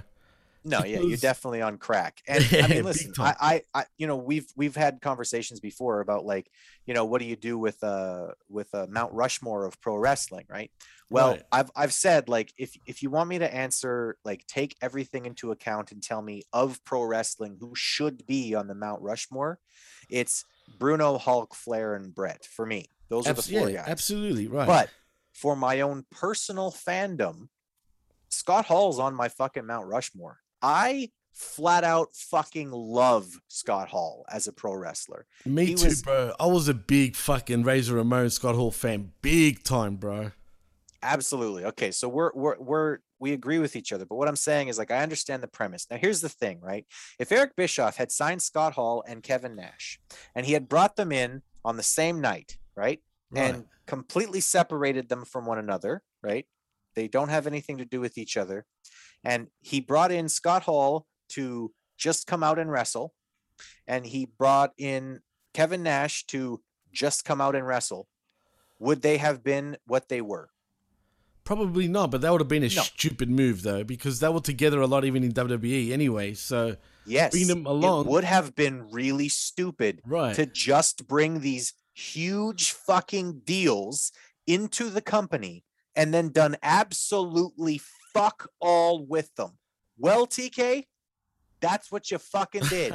That's true. You brought That's in so these true. huge fucking wrestling stars and you just were like, oh yeah, you know, just go out and have a good match. Way to go, bud. Yeah. That's facts. job, what I Punk. said, bro. And you know what? And for the naysayers out there that, that will argue Kevin Nash was fucking nothing. He fucking, you know, all he done was his quads all the time. And, and Scott Hall wasn't as big of a star as, as people make out he was. Bullshit. The minute them two jumped over to fucking WCW, just look at the ratings, bro. Yep. Enough said. Those motherfuckers were getting watched by tens of millions of people, right? Well, not tens of millions, but over 10 million every week. Compared to this, they're barely struggling to get a million. We got people arguing not about the ratings, but over demographics, bro.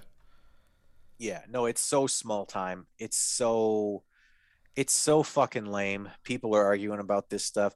And here's the thing, man. Like and I I see this all the time. I see people being like, "Oh, why can't people just be fans of everything?" Ugh. And it's like, "Okay, here's why I can't do WWE anymore cuz I, I I like obviously every pretty much everybody who's a wrestling fan started as a WWE fan, oh, right? No doubt. I was. I was one of those guys, right? Absolutely. I can't fucking watch it anymore, man.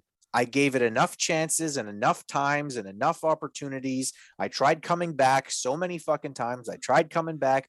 There's there's a good chance at some point in my life I will give it another fucking shot, Jimmy. but at this point, you've got this you've got this girl over here on on your on your left, right? And Right. she's she's new to your life, right? And she's not perfect, but you can tell she's trying for you, right? Like she's really trying to make you happy, right? She's not perfect, she makes mistakes, etc., right? But she's not just flat out like fucking over, right? She's not just fucking you over. She's she's a good girl, she's a good woman. She So tries. She tries. that's right. And then on the right hand, You've got this chick who you've you've known since you were in high school.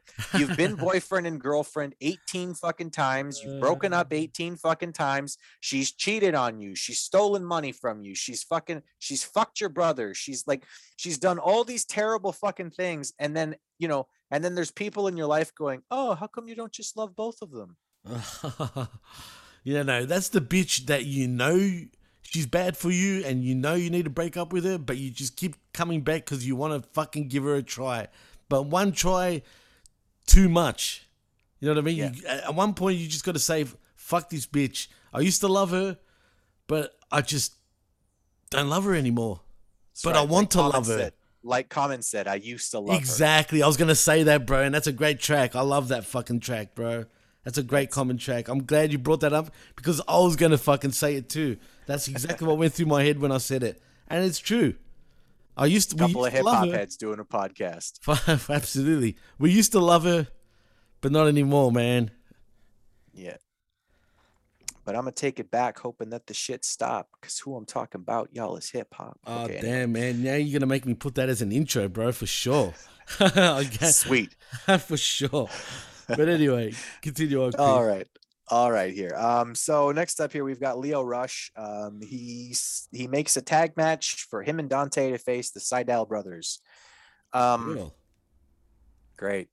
uh yeah, can Lio Rush needs a different gimmick. No, like we've got Money Matt Hardy, we've got the rich Mexican guy in Andrade, and we've got the other rich guy. Like, there's not three million dollar mans. Can we fucking get right. it? Your own original fucking gimmick. You're right, but to be fair to the fucking Little Rush, not Lio Rush, Little Rush, right? Mm. He was doing that before Money Matt Hardy in WWE, as a matter of fact. Remember? Lashley, Lashley. So who's really copying who, bro? Yeah, fine, but then have Matt change. Like somebody needs to fucking change. We can't have three fucking guys all doing the "I'm rich" gimmick. And I mean, really, Well, that's kind of rich, MJF's kind of. gimmick too. Yeah, I mean, yeah, it's true. Except the, the difference is he that's legit. He grew up as a little snot nosed Jewish rich kid, bro. That's true. Yeah, I know. I know. That's facts, bro. facts, bro. Facts, Um, bro. anyway, yeah, I don't know. I I want I want I want to be interested in Lio Rush, but I'm not because he's just I'm rich wrestler, which I just don't Great. like him, bro. I'm, I've never been into him. He, he's like ACH in in many ways, where Hmm. these guys are all they all they do is bitch about everything. Everything's racist. Everything is this and that, and then I'm quitting. I'm retiring. Just like what's that chick's name again, bro? Who keeps fucking. She was. She came out saying she's got Kylie substance Rae? right. Apparently she's got substance abuse. What substance that is, I don't know. I don't know if it's cock or if it's drugs, but because I've heard rumors on both sides, bro. I'm not gonna lie, but uh, Yeah. yeah, I don't know what's going on with her because she had a lot of fucking talent and she's just wasting it. And it's the same with ACH and the same with Lio Rush. You can't trust. I I, think don't I think she needs TK to be medicated. I, I honestly like from what I've heard from from what's going on with her life, she needs she needs to get on lithium and, uh, and Oh. sort that shit out because she's yeah she's mentally unwell. I don't. I'm not even saying that as like a to No, make I fun know, of her. I I, mean, know, I know. really, she should get some fucking help already because there's something really wrong with her brain. Yeah, I just don't understand, man. Like, I get it. That's what you call depression and whatnot, or bipolar. But I'm hearing Yeah. she's got substance abuse, and that's what's fucking her up. So, I don't know, man. I, I don't know. But Kylie, if you ever listen to us, man, you're wasting your talent, girl. You used to have it, man, but now you just. psh, I don't know. I'm even. I was even hearing that she's a bit of a. She gets around, bro. Just like Tupac. which honestly though that's very common for people with with bipolar and with mental health problems yeah I can see because you well you go through these periods of mania right? Like so the depression is is what people sort of focus on but mania can be just as damaging because Yeah, you feel untouchable bro. Absolutely. Right. you feel untouchable and everything's great and everything's wonderful right so if if you're in that kind of a, a mood and a guy kind of flirts with you right your reaction is like this is wonderful everything's Yeah. wonderful and so a lot of people with with you know severe mental health problems will you know have sex with a lot of people you know and sometimes in very dangerous ways and circumstances because they just can't see the the danger in front of them because of the mania that's going on so anyway kylie honestly um you know if you're listening i i hope you get well and um i, I hope you uh i hope you're okay that's honestly what i feel about that. All right, moving on here uh, to someone who is definitely, definitely not okay by the end of this match. Lance Archer and Eddie Kingston. Um, the, the match gets off to a quick start here. Lance Archer comes out. There's some pyro for him. I thought that was kind of cool. Um, Eddie just jumps right on him, doesn't even let him finish the entrance. Um, inside the ring, uh, Kingston reacts to a really big chop by. Uh, I thought this was hilarious. So Archer shoves him in the corner, hits him with a big fucking chop, right? And Kingston, you know, kind of sells it like, "Oh, that fucking hurt," right? And you could tell it hurt him. And he reacts by poking Lance Archer in the eyes. That made me fucking laugh. Like I laughed out loud as I was watching that. I was like, I fucking love Eddie Kingston sometimes. Oh, he's funny. Absolutely. Um, anyway, Kingston takes a serious beating here from Archer. Um, you know, Kingston's got like a rough, you know, rough house kind of style, and to be to be fair, logically that wouldn't work for him against someone the size of Lance Archer. You know, it's great that you're plucky and you're scrappy, but if you're plucky and you're scrappy and that's the only style you can bring to the ring, and you're facing Kane, you're fucked. Like you, you know, you, you have to be able to get one up on a guy the size and skill of a Lance Archer. So it worked well. Um, and then Archer went for a moonsault and he just flat out landed on his head. Yeah, what the fuck was he thinking, bro? I you know what? It's a move he's done lots and he's done plenty of other like really impressive moves, but like I don't know. Um Well, well, let me just say this, Lance. I know you're a friend of Jargo's. You're a friend of like the Hamin Media Group, and I've spoken to you on numerous occasions myself, Lance. But bro, you're six foot five, six foot six, however tall you are, and you're like over three hundred pounds, dude. No fucking moonsaults off the fucking top rope, please. Yeah, or do it at a fucking pay-per-view when it matters. Like do like save that shit. You got some really cool moves that you can do. That's great, but save it for when it's going to actually matter. And yeah, like a guy like Lance Archer just needs to be working like a fucking monster. Like think Kane in 97, right? Like or 99. Like just be fucking big and strong and beat the crap out of people that way and you know chase guys around the ring if they're if they're trying to beat you with quickness or whatever but honestly why is a guy this big doing a fucking moonsault because like the fact that he can do it that's really cool and everything but it means that like later on in the night when matt sydal does a moonsault you're like so Yeah, I know. It's fucking stupid, bro. It is fucking stupid. So, like I said, Lance, don't do it. Not even on pay per view, bro. You don't need to. Less is more. Remember that, Yeah. Lance. Please, bro. And honestly, I think that other than like some of the moveset stuff that he does, Lance actually has a lot of tools to be a star. he does, he's, bro. He's He got a great look. He's big. He's strong. Uh, he's got he's got a certain kind of a charisma, like kind of a wild charisma. Do you know what I Yeah, mean? Like, yeah, definitely You see the way he looks, and it, it's almost like watching like a, a wild animal, like out for the hunt. Do you know what I mean? And I just uh, honestly stop with the fucking moonsaults. That's enough. You're gonna kill yourself. I agree, one hundred percent, bro. I mean, fuck, I don't get, I don't understand why he does it. Like I said, I, I just don't get it. And I've followed his career through the shit days in TNA to the fucking to his even worse the days in WWE as as Vance Archer. But it's his New Japan persona that definitely made him, in my opinion. This is your Suzuki Gun, Lance Archer, which by all means is the best version. But damn, bruh. No need to impress us, man. We know you got it. Just just do your five moves of doom, bro. You know, the big man moves. That's it. Honestly, watch some Kevin Nash. Yeah. Like, I, I know everybody makes fun of Kevin Nash and the five moons. Of, you know, all he ever did was a big boot, a power bomb, and a knee in the corner. Yeah. he did. He'll and that- admit it. Yeah, and that motherfucker made like fifteen million dollars as a pro wrestler. Exactly. And heck, I don't care what anyone says. He was one of my favorites growing up too, bro. Even as Diesel. Yep, no, he was great. Um, anyway, I was impressed with Lance Ar- with Archer's uh, willingness to finish this match because he could have been, I mean, I, I don't know, like he could have been really seriously hurt, and he at least hu- hung in there long enough uh, for uh, for Kingston to get the uh, the roll up win here. Um, tough. I appreciate that. You know, as a Canadian wrestling fan, I think that's great whenever somebody can show some toughness like that. But oof, brother, Oof, take care of yourself. Brother. Um, yeah. Um, Ethan Page, Scorpio Sky, and Dan Lambert are in the ring. Uh, Page cuts a good promo here. Uh, the segment goes way too long. Uh, I I'm not gonna pretend to even try to fucking follow all of this. Basically, there was a challenge for a tag match. Sammy comes out and says yes, but this segment lasted for like ten minutes, and what I just said is all you need to know. Like, Well, I just want to say I actually didn't mind this segment, man, and and the men of the year are really starting to grow on me, bro.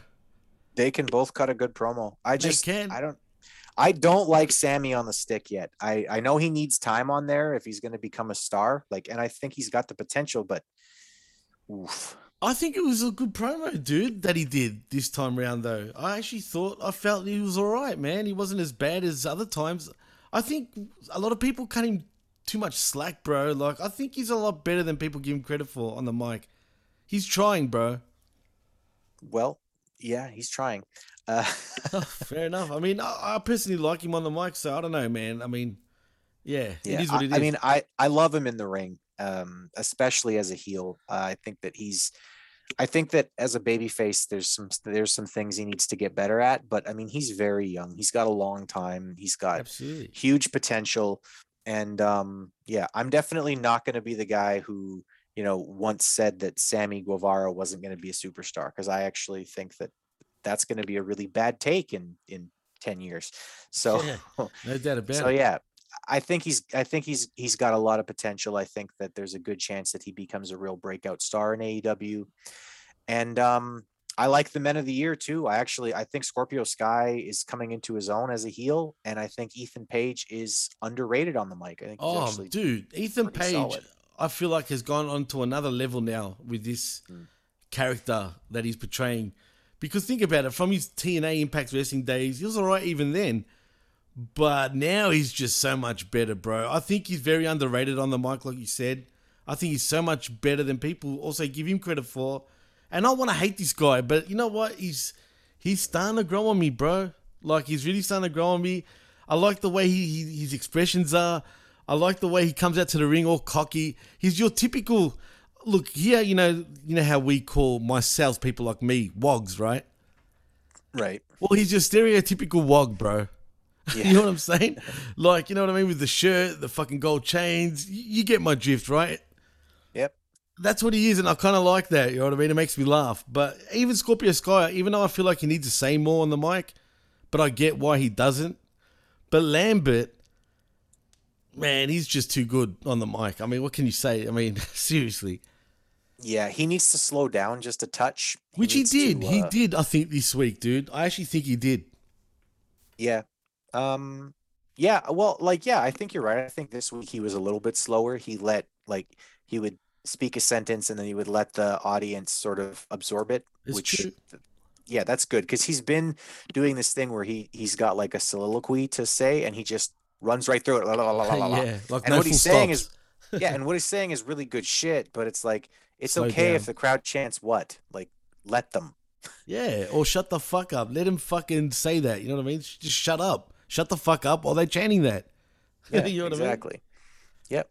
And just make fun of them. Do That's it. that kind of stuff. But yeah, actually I I really feel like um I actually really feel like the personality that they're trying to get over with Ricky Starks is what Ethan Page should be. Like Yeah, see, good. That's a Yeah. great point. That is a fucking great point, Chris. Maybe we should be calling you the professor from now on because that was a fucking great point. Because they essentially are the sort of the same character, right? Mm. But Ethan Page is so much better though. he's a million times better. I, I know a lot of people have like a lot of big, you know, feelings towards Ricky Starks. I've I've seen people. I don't understand, like- bro. I honestly, man, I'm I'm watching it. I'm trying to fucking see it. I know, don't see it, bro. it's not that I don't see anything. Like I see something. There's a, there's a spark there. But I mean, I've I've seen people compare him to the fucking Rock, Oh, and I'm oh, like, God. y'all are smoking some fucking crack. I don't know what you're talking about. That makes me sick, bro. The only comparison I can say is when he wears his fucking loafers and his 90s Versace shirts. Yeah. Yeah, I mean, if he wears a gold chain and a fucking turtleneck, maybe maybe then he'll remind me of the Rock. But I I don't I don't see it. He does not have the fucking charisma of The Rock. I don't give a fuck what anybody says out there. You guys are tripping hard. Yeah, no, and I and I and I do think that Ethan Page is a better character, um, by a lot, like a lot, a lot. Yeah. No doubt. All right. Well, next up here we've got uh, uh, Brandon Cutler taking on Jungle Boy. So you know what that means, Jimmy. Whoa,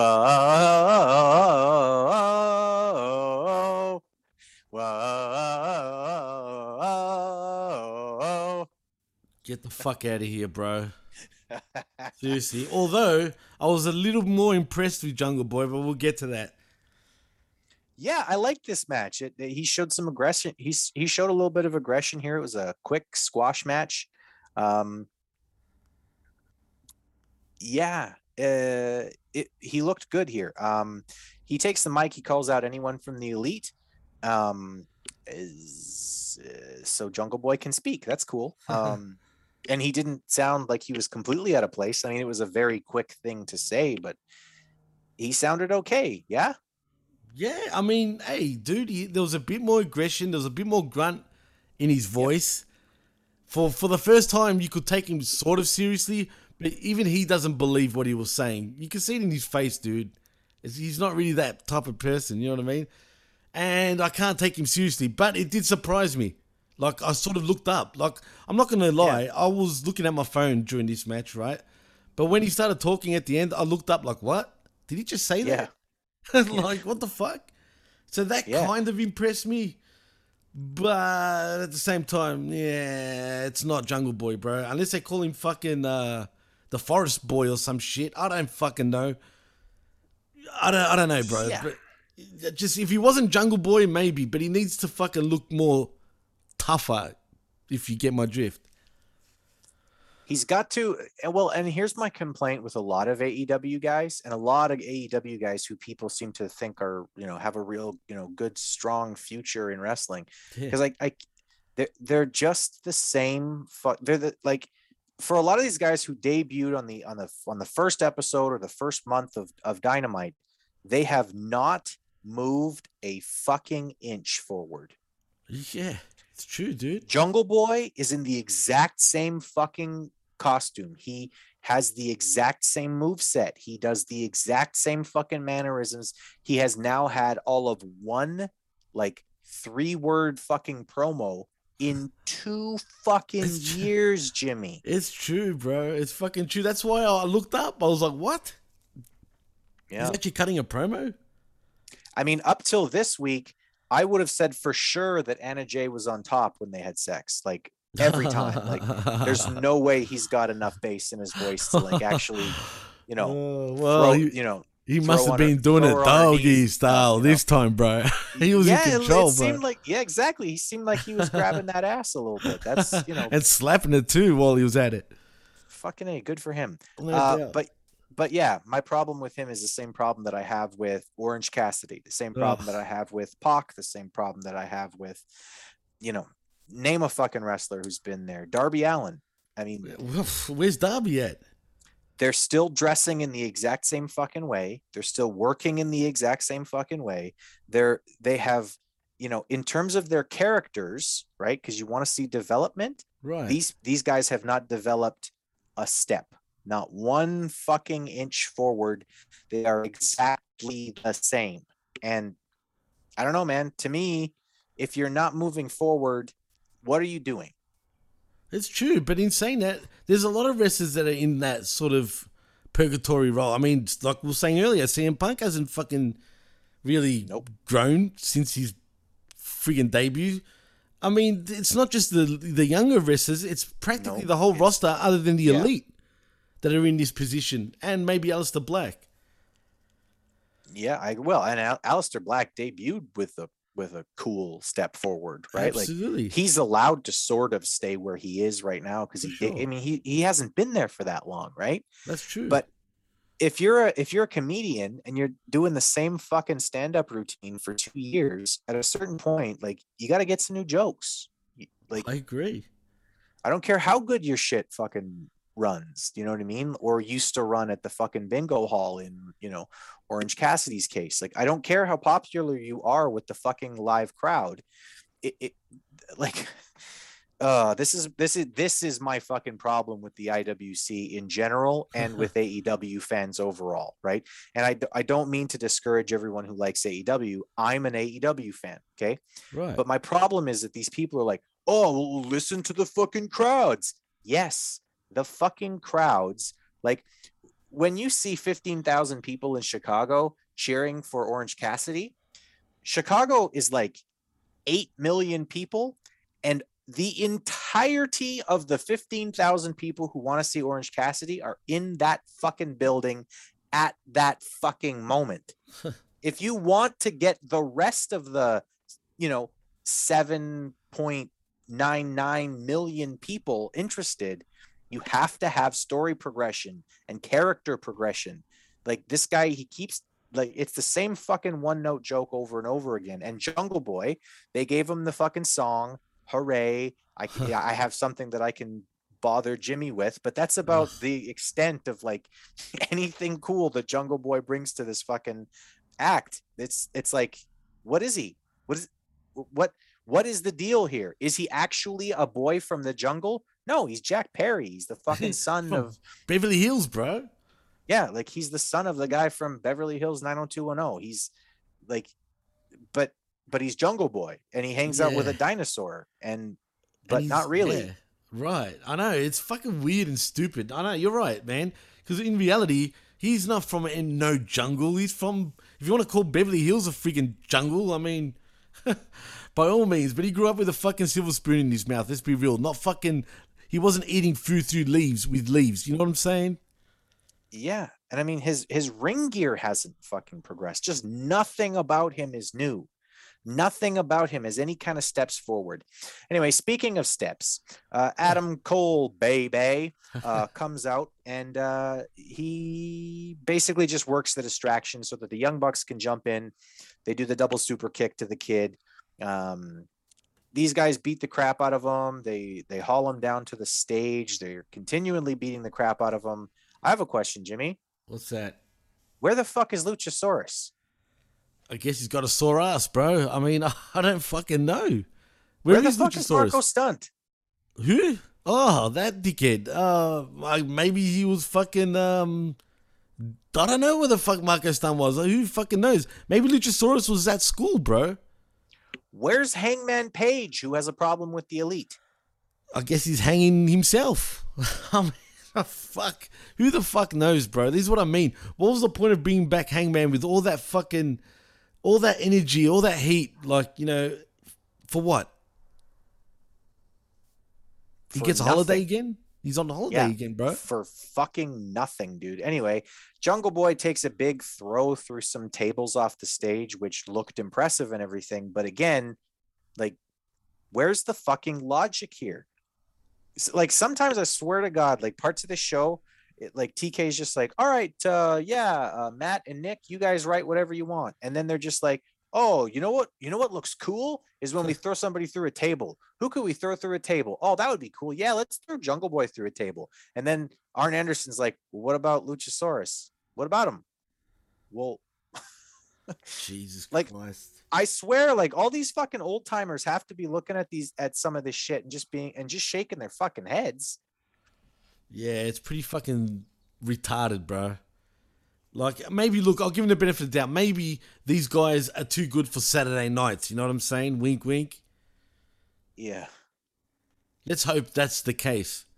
I yeah, sure. Um anyway, I, I don't know where they're going with this. It looks like Jungle Boy and Cole are gonna maybe have a program, which Big whoop. And I bet you Jungle Boy will go over. I don't know why. I just got a bad feeling, bro.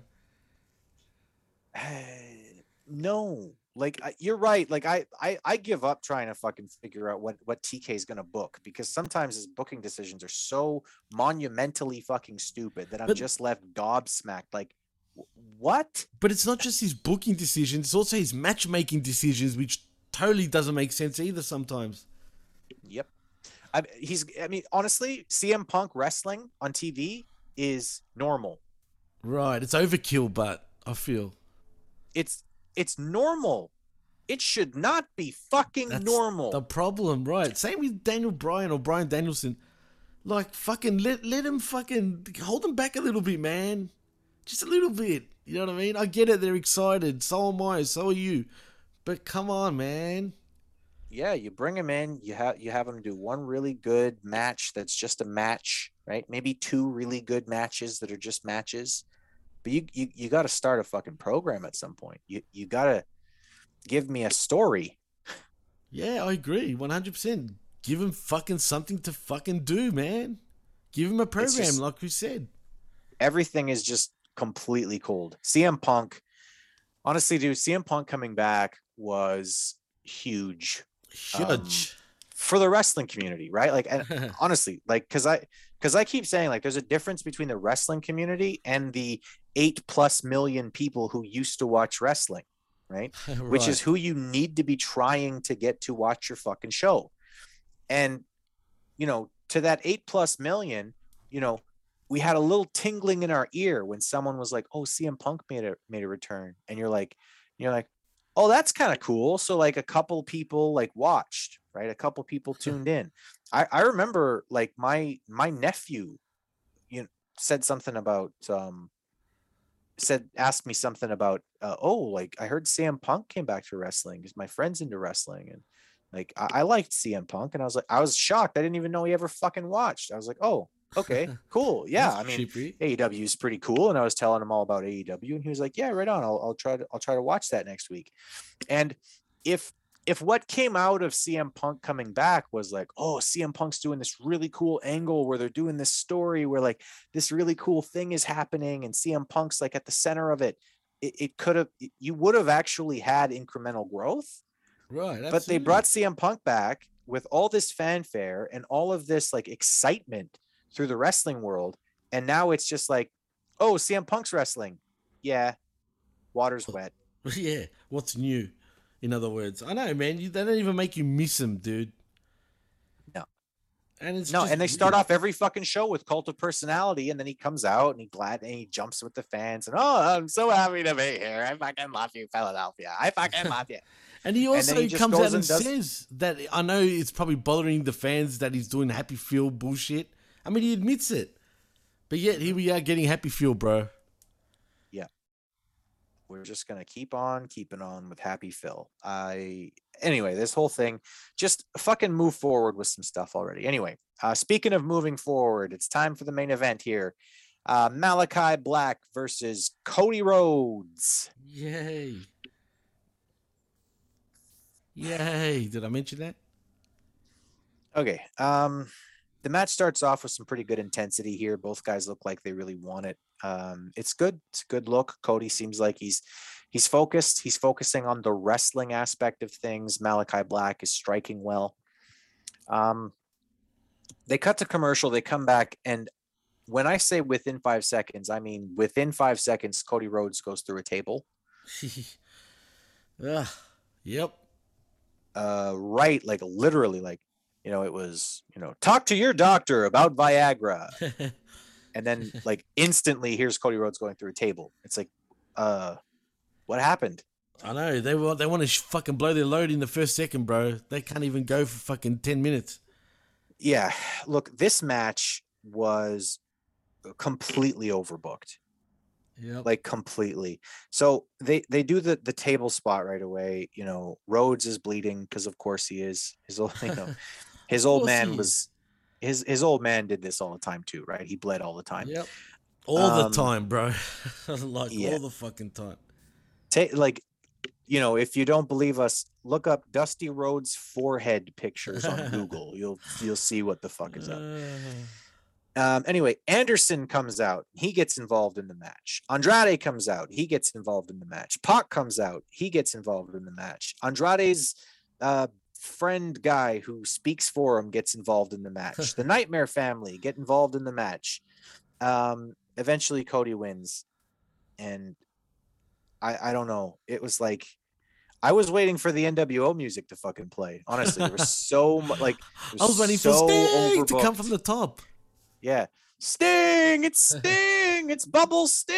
And he comes down from the top, and then, and then so he comes down from the top, and then and then the boyhood dream of Shawn Michaels! As Shawn Michaels repels down to the fucking ring, and then the fucking the the the blue blazer comes down repelling from the fucking ring, and then fucking like like stop. This was so fucking dumb, man. You're watching this and you're just like, okay. But can you picture TK in the back sitting there like a little kid going, Yay, this is great. I'm blowing my Oh. load, mom, Oh dad. man, he orgasmed like Ugh. eight times during this. I ah. guarantee it.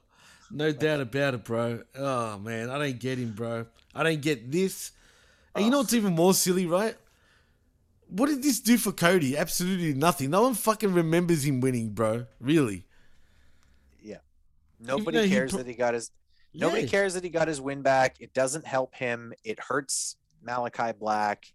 Um they they I mean, I'm telling you, dude, like I was watching the last couple of weeks and I'm like, okay, cool. They're they're doing like a slow turn for Cody Rhodes. If they are, it is fucking glacially slow. Oh, He believes that he is so over as a baby face that when he turns, it's gonna be like fucking Hulk Hogan turning. That's what's in his fucking head right now. It's like, man, when I finally do turn, it's gonna be so huge. No, it's not. Everyone thinks you're a douchebag. Just fucking do it already. The douche. Cody Rhodes. I reckon that should be his new name, bro. The douche. Cody Rhodes. The American douche. the American douche. Oh, fucking Cody. When will you learn, man? When will you fucking learn? I wish your old man was still alive so he could slap you right across the head, bro. But anyway. That's This is fucking- wrong, Cody. It's it's no good, baby. You're doing the wrong thing, baby. Yeah, baby. You you gotta like, bury everybody. And then get the plumbing and fucking I don't fucking know. But the, the point is, I don't know, this was a fucking classic schmoz. I mean, this is coming from the guy that truly believes like the, the, the Bryan Danielson and CM Punk debuting in AEW is a bigger deal than Hall and Nash back in WCW. Please. Yeah. It could Yeah, have been. I mean, it that- could have been, but please. Yeah, I mean, listen, you you bring you bring Punk and Danielson in, and you bring them in together, right? and maybe you bring them in with this promise of like, you know, we're here now, and you know, we've got we've got more big surprises coming, and you know, we're here to take over AEW.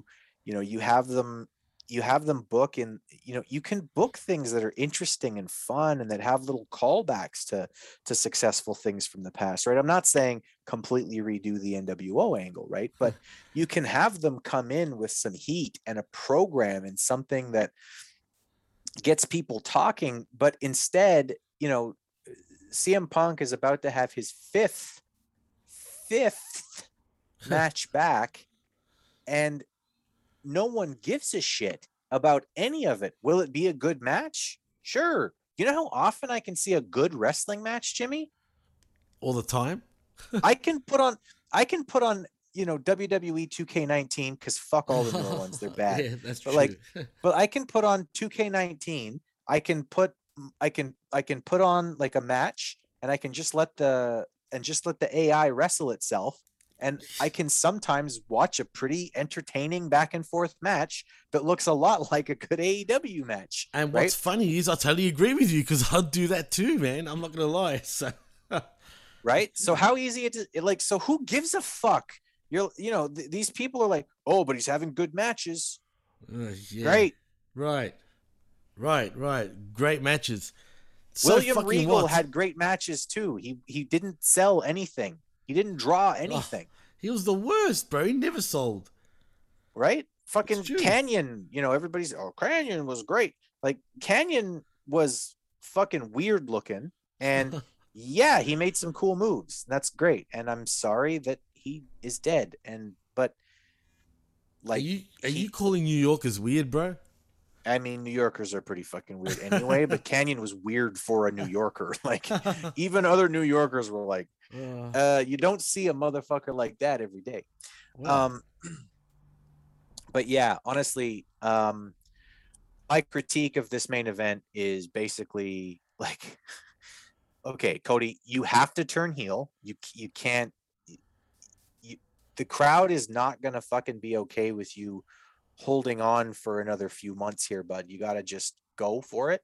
Um, yeah, and my critique of this show is the same that it's sort of been for the last little bit, which is can can can you show me something? Can, can you show me some kind of a story that I can get into and be interested in? Because as much as I like Hangman Page, that doesn't move the needle for regular fans. Like for hardcore fans, he's he's a superhero and everyone loves him.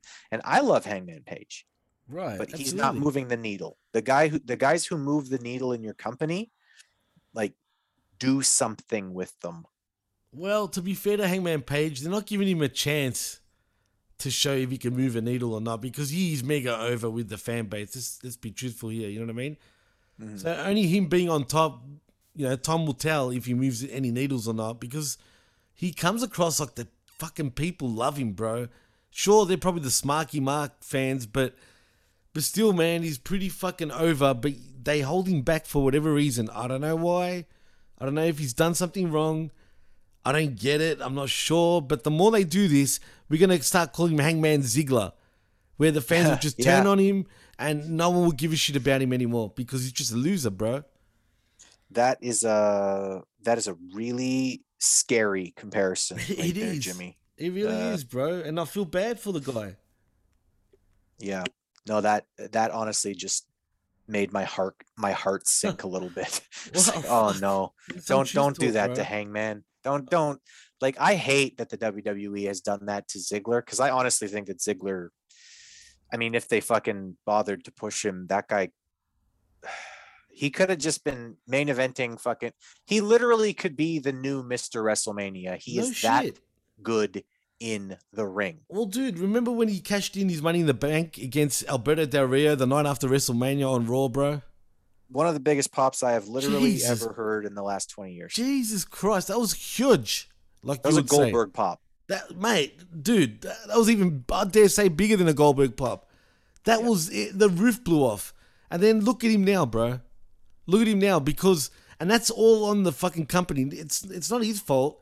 Or maybe it is. You know, he should be saying, That don't work for me, brother. But Yeah.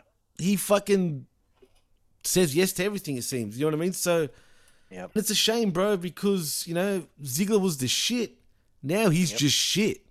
dude I, i'll never forget i will never forget this moment where you, you know how like sting debuted at survivor series Yeah, of course, no doubt. Okay so there's that survivor series match and it's the authority right against the other guys right and ziggler was the last guy from the from the face side of things right, Right. and he like he i mean jesus christ did he work hard right and then sting comes in right at the end right and then he and then and he helps the good guys win and then i'll never forget the next night on on on monday night raw. This is the night after sting debuted in wwe right Yeah. so think about how important that is and how big a deal that is. Triple H starts off the show and he's like, you know, we we we had the match won, but there was one guy who who just couldn't leave it alone and couldn't let it go, right? He's obviously alluding to Sting. Sting's one of the biggest stars of all time who has just debuted in the WWE. And what was the crowd chanting? Ziggler, Ziggler, Ziggler, Ziggler and they completely ignored it because that that's not what the story was about that's not who triple h was talking about that nobody cared that i mean to, to the wwe it was like who gives a fuck about ziggler the fucking crowd gives a fuck about ziggler when you give them just a tiny fucking nugget of possibilities Nugget. and they just completely did not give a shit It's true, man, and uh, it's always puzzled me, bro. I don't get it. I don't get it. I don't get it either. So I, I really hope that they don't do that with Hangman Page because that would right. be and a damn that's shame. that's what I'm so worried about because I can see it, bro. I can just see it. I don't know why. Yeah. Okay. Well, now I'm sad. Um, but anyway, this was another bipolar episode of uh of AEW Dynamite. And uh yeah, I'm really, really, really looking forward to getting back to this on Wednesday nights because yeah, this Friday and then Saturday, and then one of them's you know behind the other one, and the other one's I, don't- I don't like yeah, it. It's it not a- fucking I'm- threw me off for a loop. And, and like I said, sorry to the listeners. You know, we've been a little bit quiet on, on the PWC side of things because, like, as you know, I was telling you off the air, I've had a lot of fucking issues personally. Yeah. You know, family members and stuff like that. perfectly understandable jimmy yeah uh, we're not gonna we're not gonna get into details but just like from me to you to the fans like don't even fucking worry about it what you're going through right now is huge and just get through it and hopefully everything's better that's That's it, man. Thank you, and I Yeah. appreciate that, man. And I just want to fucking get back to normal, bro. But yeah you know what I mean? It's just yeah, it's just been hard lately, man. But but you know we're we'll be back on track from now on. You know what I mean? I mean I hate doing that, but sometimes fucking life fucking takes over, man. And you know it is what it is. Yeah, absolutely. Well, uh, fans, if you want to get in touch with me, it's Chris Ambs. It's at Chris Ambs one on Twitter, um, and that's about it for me. Uh, don't don't talk to me. right. And more importantly, please like and subscribe at the PWC Network.podbean.com and also subscribe at at markmedia.com, which is the new, which is taken over from uh, hitting the marks, which is something I need to get used to, man. It's hard for me to say that, but I'm saying it. It's at markmedia.com and also the PW Hustle networks.podbean.com where you can find us there also. So in saying that, Chris, I think we're done, right? I think so, buddy. Yeah. Um, you know, listen to us on all the things that you can listen to us on. Um, you know, I- you love us, otherwise you wouldn't still be listening. also, I just want to sort of quickly shout out too, since we're on the PWC right now. Um, uh, download, listen to uh, to Homeboy's new stuff. It's all great. Uh, he's got a he had a specific one about Halloween recently, which I don't know about everybody else. It made me laugh my fucking ass off. I thought he retired, bro. listening to his mom chasing around this uh, this, this little dude um, was great. Uh, I thought he was retired, bro. Is he back out of retirement again? Are we getting? I are we gonna call him Lio Rush from now on? Yeah, for sure, he's the Lio Rush of PWC, but uh, but he's money when he is here. Oh, Oh, absolutely, man. So shout outs to you, homeboy, and and also before we go, uh, forgot to mention, uh, please, if you want to follow us at on Facebook or Twitter, follow us at PWC Network on Facebook and also on Twitter. And if you want to follow me, follow me at DJ MassFX on Twitter, man. And I think that's about it, Chris. Anything else we need to say? I think that's about it, buddy. Uh, pasa fuera to all of our uh, Spanish-speaking brethren, and uh, peace out. You're right. Well, I was going to say, I'm Jimmy T. That's Christopher Hams. And you've been listening to the PWC Wednesday night, Saturday night skirmish right here on the PWC network and the PW Hustle networks and also at markmedia.com. Peace. Peace.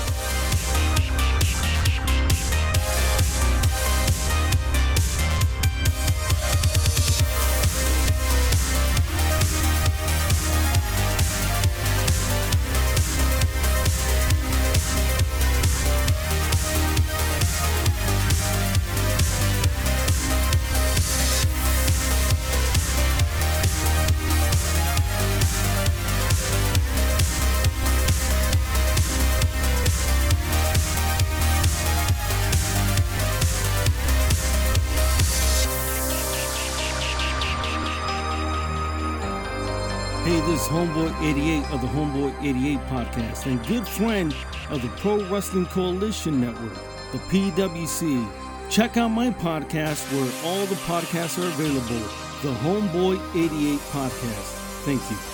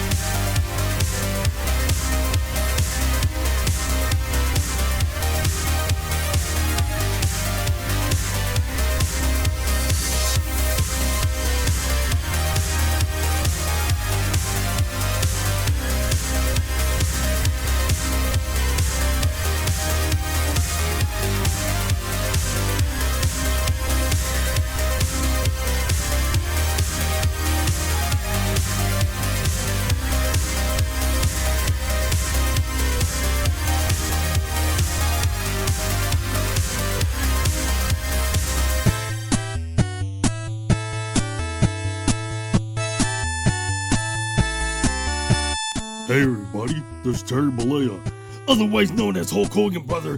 Halloween is coming up, and what better way to decorate and light up your house, brother, than to get some spooky fucking candles at This and That Candles on Facebook, brother.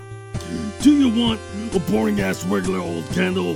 That doesn't work for me, brother. Get a dragon's head, a variety of skulls, brother, or they can custom make you a candle for you, dude. Maybe they can even do a Hulk Hogan head, brother, to light up your den, brother.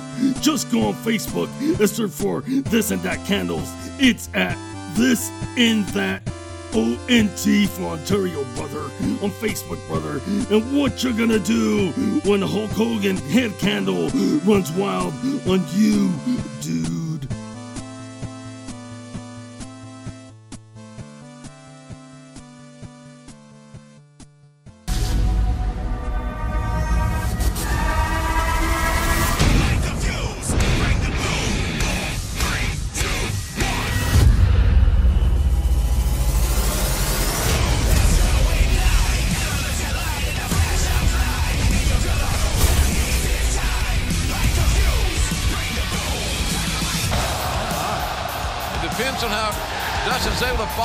Right here and right now.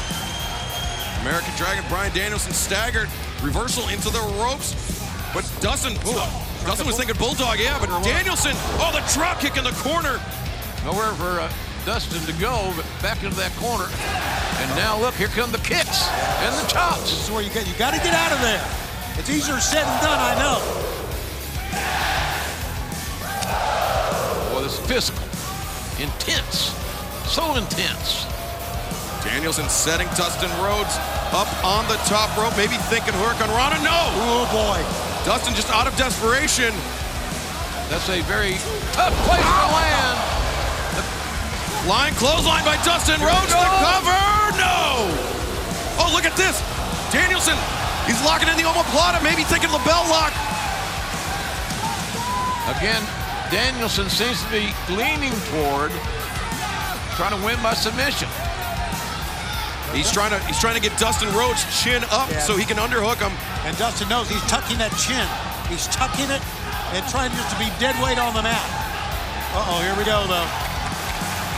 He's got the grip across the bridge of the nose. You can see Dustin trying to adjust the hand so he can he can get his eyesight back. And it basically makes Dustin have to breathe out of his mouth. That's not always comfortable in combat.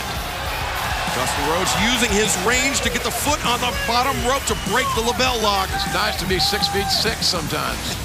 In that case, you're right, JR. But you can see the toll, the physical toll it's taken out of Dustin Rhodes. Not just that LeBell lock, but this intensely physical match. Now, these guys have brought it from the very opening bell. There's no feeling out period. We know at full gear, the main event will be Kenny Omega defending the AEW World Championship against Hangman Adam Page. The winner of this tournament will be the next in line for a shot at whoever walks out as champion. Oh, my God. He bucked up on that one, didn't he? The, that may be the adrenaline rush that it takes to put Dustin over the top. Uppercut by Danielson, returning fire. The oh no! Oh, he saw it coming. Danielson. He saw it coming. What a counter! What a counter! Dude, no! Danielson, the Gary rocks Dustin Rhodes. What a brilliant counter by Bryan Danielson, who's known in my world as much as a counter wrestler as anything else. He's brilliant. Oh, and now the hands of Dustin Rhodes trapped in Danielson, the heel of his boot being driven into the side of the face of Dustin Rhodes. I think also Excalibur may have been catching that throat a little bit too. Dustin Rhodes struggling up to his feet. Danielson lying in wait. We saw him finish Minoru Suzuki with that Busaiku knee. Oh. Oh! Dustin lured him in. Dustin knew it was coming. Dustin heard the footsteps. Countered. And Power driver! Could be it. Float over! The legs are hooked! no! Dustin Rhodes needs to fight with urgency here. He can't allow Danielson back into this match. Packed house here tonight. Hope you're enjoying it as much as we are bringing it to you, folks. Oh, Danielson counters knee strike. Roundhouse kick by Danielson. Caught him in the shoulder, though, not in the head. Oh, oh that that, kick, that kick to the knee lowered the head of, Yep. of Dustin. Got caught right behind the ear. And look at this. The guillotine. Guillotine is locked in. Danielson loves the where the guillotine takes him. Normally to the winner's circle. Oh, Dustin. Oh, oh, oh yeah, Dustin there just goes. fading. And look at this, Danielson changing his grip. Now completely underneath the chin of Dustin Rhodes. He's got the body scissors in tight. Oh, the neck is cramped. And Dustin Rhodes is fading. Dustin Rhodes goes out. Good call by the referee to get break Here this is your hold. winner advancing in the tournament, the American Dragon, Bryan Danielson. One hell of a wrestling match, no doubt about it. Referee made a great call. Dustin lost consciousness and it's all over. Very early in the match, we saw Bryan Danielson attacking the midsection of Dustin Rhodes. Dustin was trying to fight through that guillotine, but the grip was locked in too tight. And Bryan Danielson, the American Dragon, advances to the semifinal round. And let's take a look at the updated brackets. We know now that Bryan Danielson will face the winner of Lance Archer and Eddie Kingston here tonight. And the winner of number 10 and Moxley will face Orange Cassidy.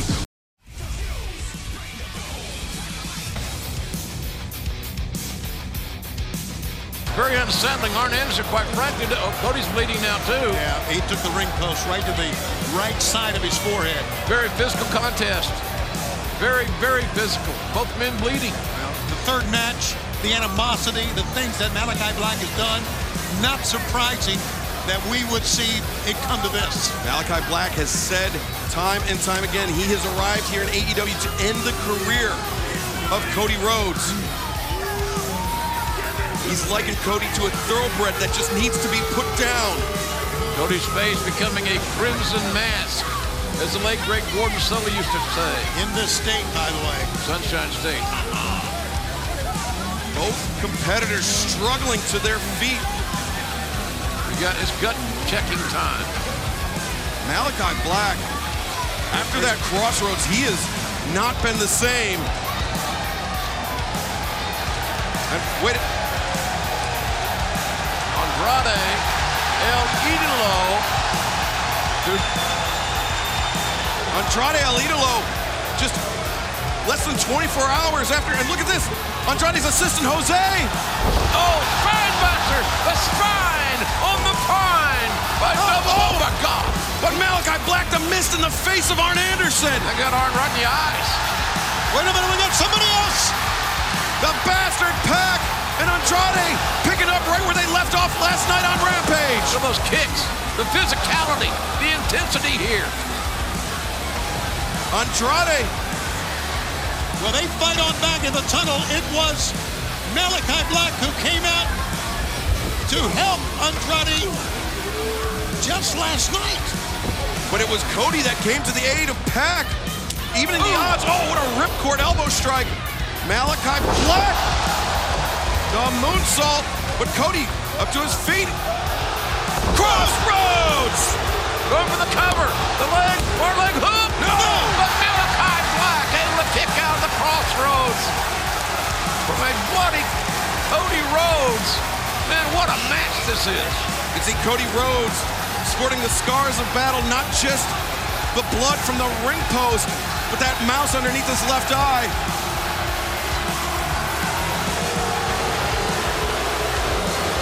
Cody trying to will himself back into this fight. What a match, JR. Hell, what a show. Started out with Bryan Danielson and Dustin. And look at this. Look where we're ending up. Oh, Malachi lands on the apron. Oh, hear that? Right in the heart, that kick from uh, Malachi Black, who's got so much skill and talent with his legs, feet. Malachi Black, diving foot stomps. And that teep sends Cody in. Rising knee strike. German Oh, my suplex. One, two, no! Cody was stacked up like cordwood, able to kick out at two. Up to the amazement perhaps of Malachi Black. Beautiful bridge, beautiful technique by Malachi Black, but the American Nightmare Cody Rhodes will not be denied. This is not for the weak of heart. Both men got to continue to reach down, and that they have done it right there. The back heel kick, but Cody. Cody fell out of bounds. That may be the only thing that preventing Malachi Black from covering him. Referee doing a good job there separating these men. They're both in the ropes. But Cody up to his feet. Oh my God! He Landed face first on that apron. Here comes Malachi. Malachi off the middle turnbuckle lands on his feet. Cody Rhodes. Tope suicida like he was shot out of a cannon. The intensity. You got to show us the intensity, Cody. That face is telling a great story. Now's the time to do your business, to swim in the deep waters, to beat this man. Cody comes off the oh! Cody cutter. How awesome was that? Malachi Black. Yeah, now. The crossroads. Hell, he's not done. Cody holding on. Got something else in mind. A s- no, not for the second crossroads, but instead the double underhook. Tiger Driver 98. He spiked Malachi. He covers. Gotta be it. And he gets the win. What a fight. What a The battle. American Nightmare, Cody Rhodes. Redemption for Cody. Redemption. The third time was the charm for the American Nightmare, Cody Rhodes. Man, it was a hard-fought battle. Both men extremely talented, extremely tough, but Cody gets that win back. I'm going to be talking to Bryan Danielson and Eddie Kingston coming up on Roast to the Top, which is coming up next. And AEW Dynamite returns to Wednesdays this Wednesday night. Join us on TNT. For Excalibur, Tony Schiavone, I'm Jim Ross saying thanks for being with us, and so long, everybody. We'll see you in Boston.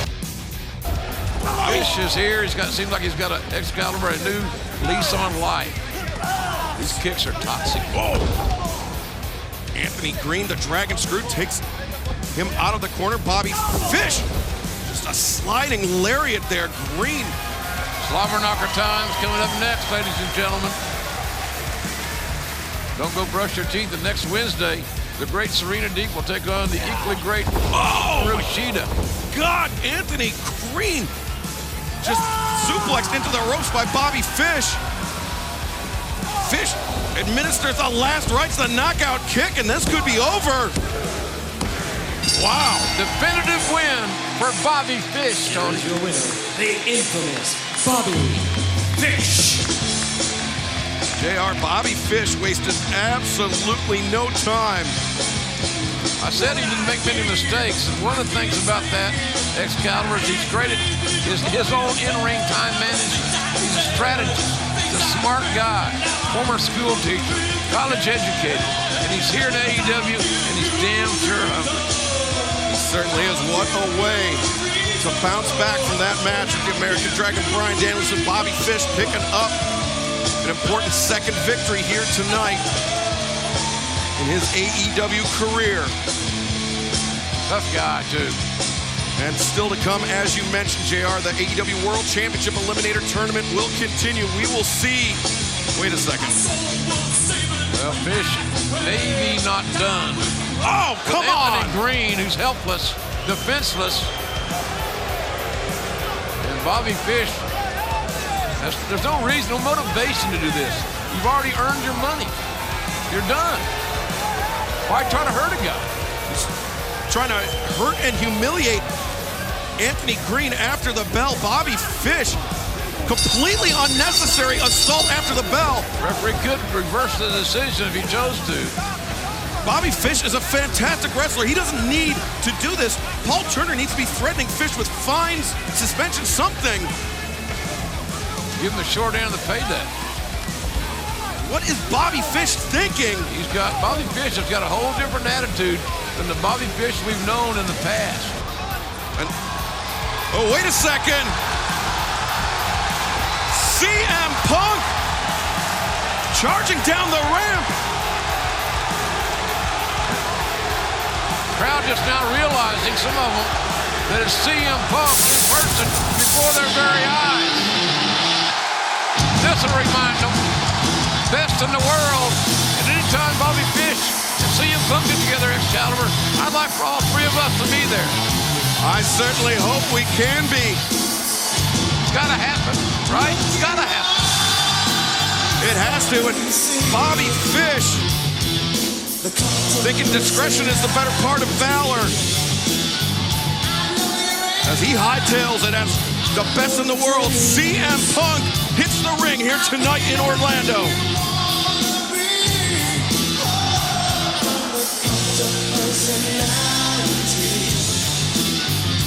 Punk inviting Bobby Fish into the ring.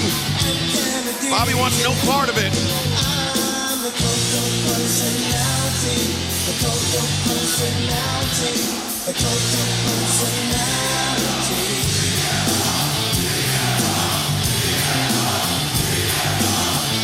Looks to me like Bobby Fish wants him some. What a collision that would be. Bobby Fish and CM Punk.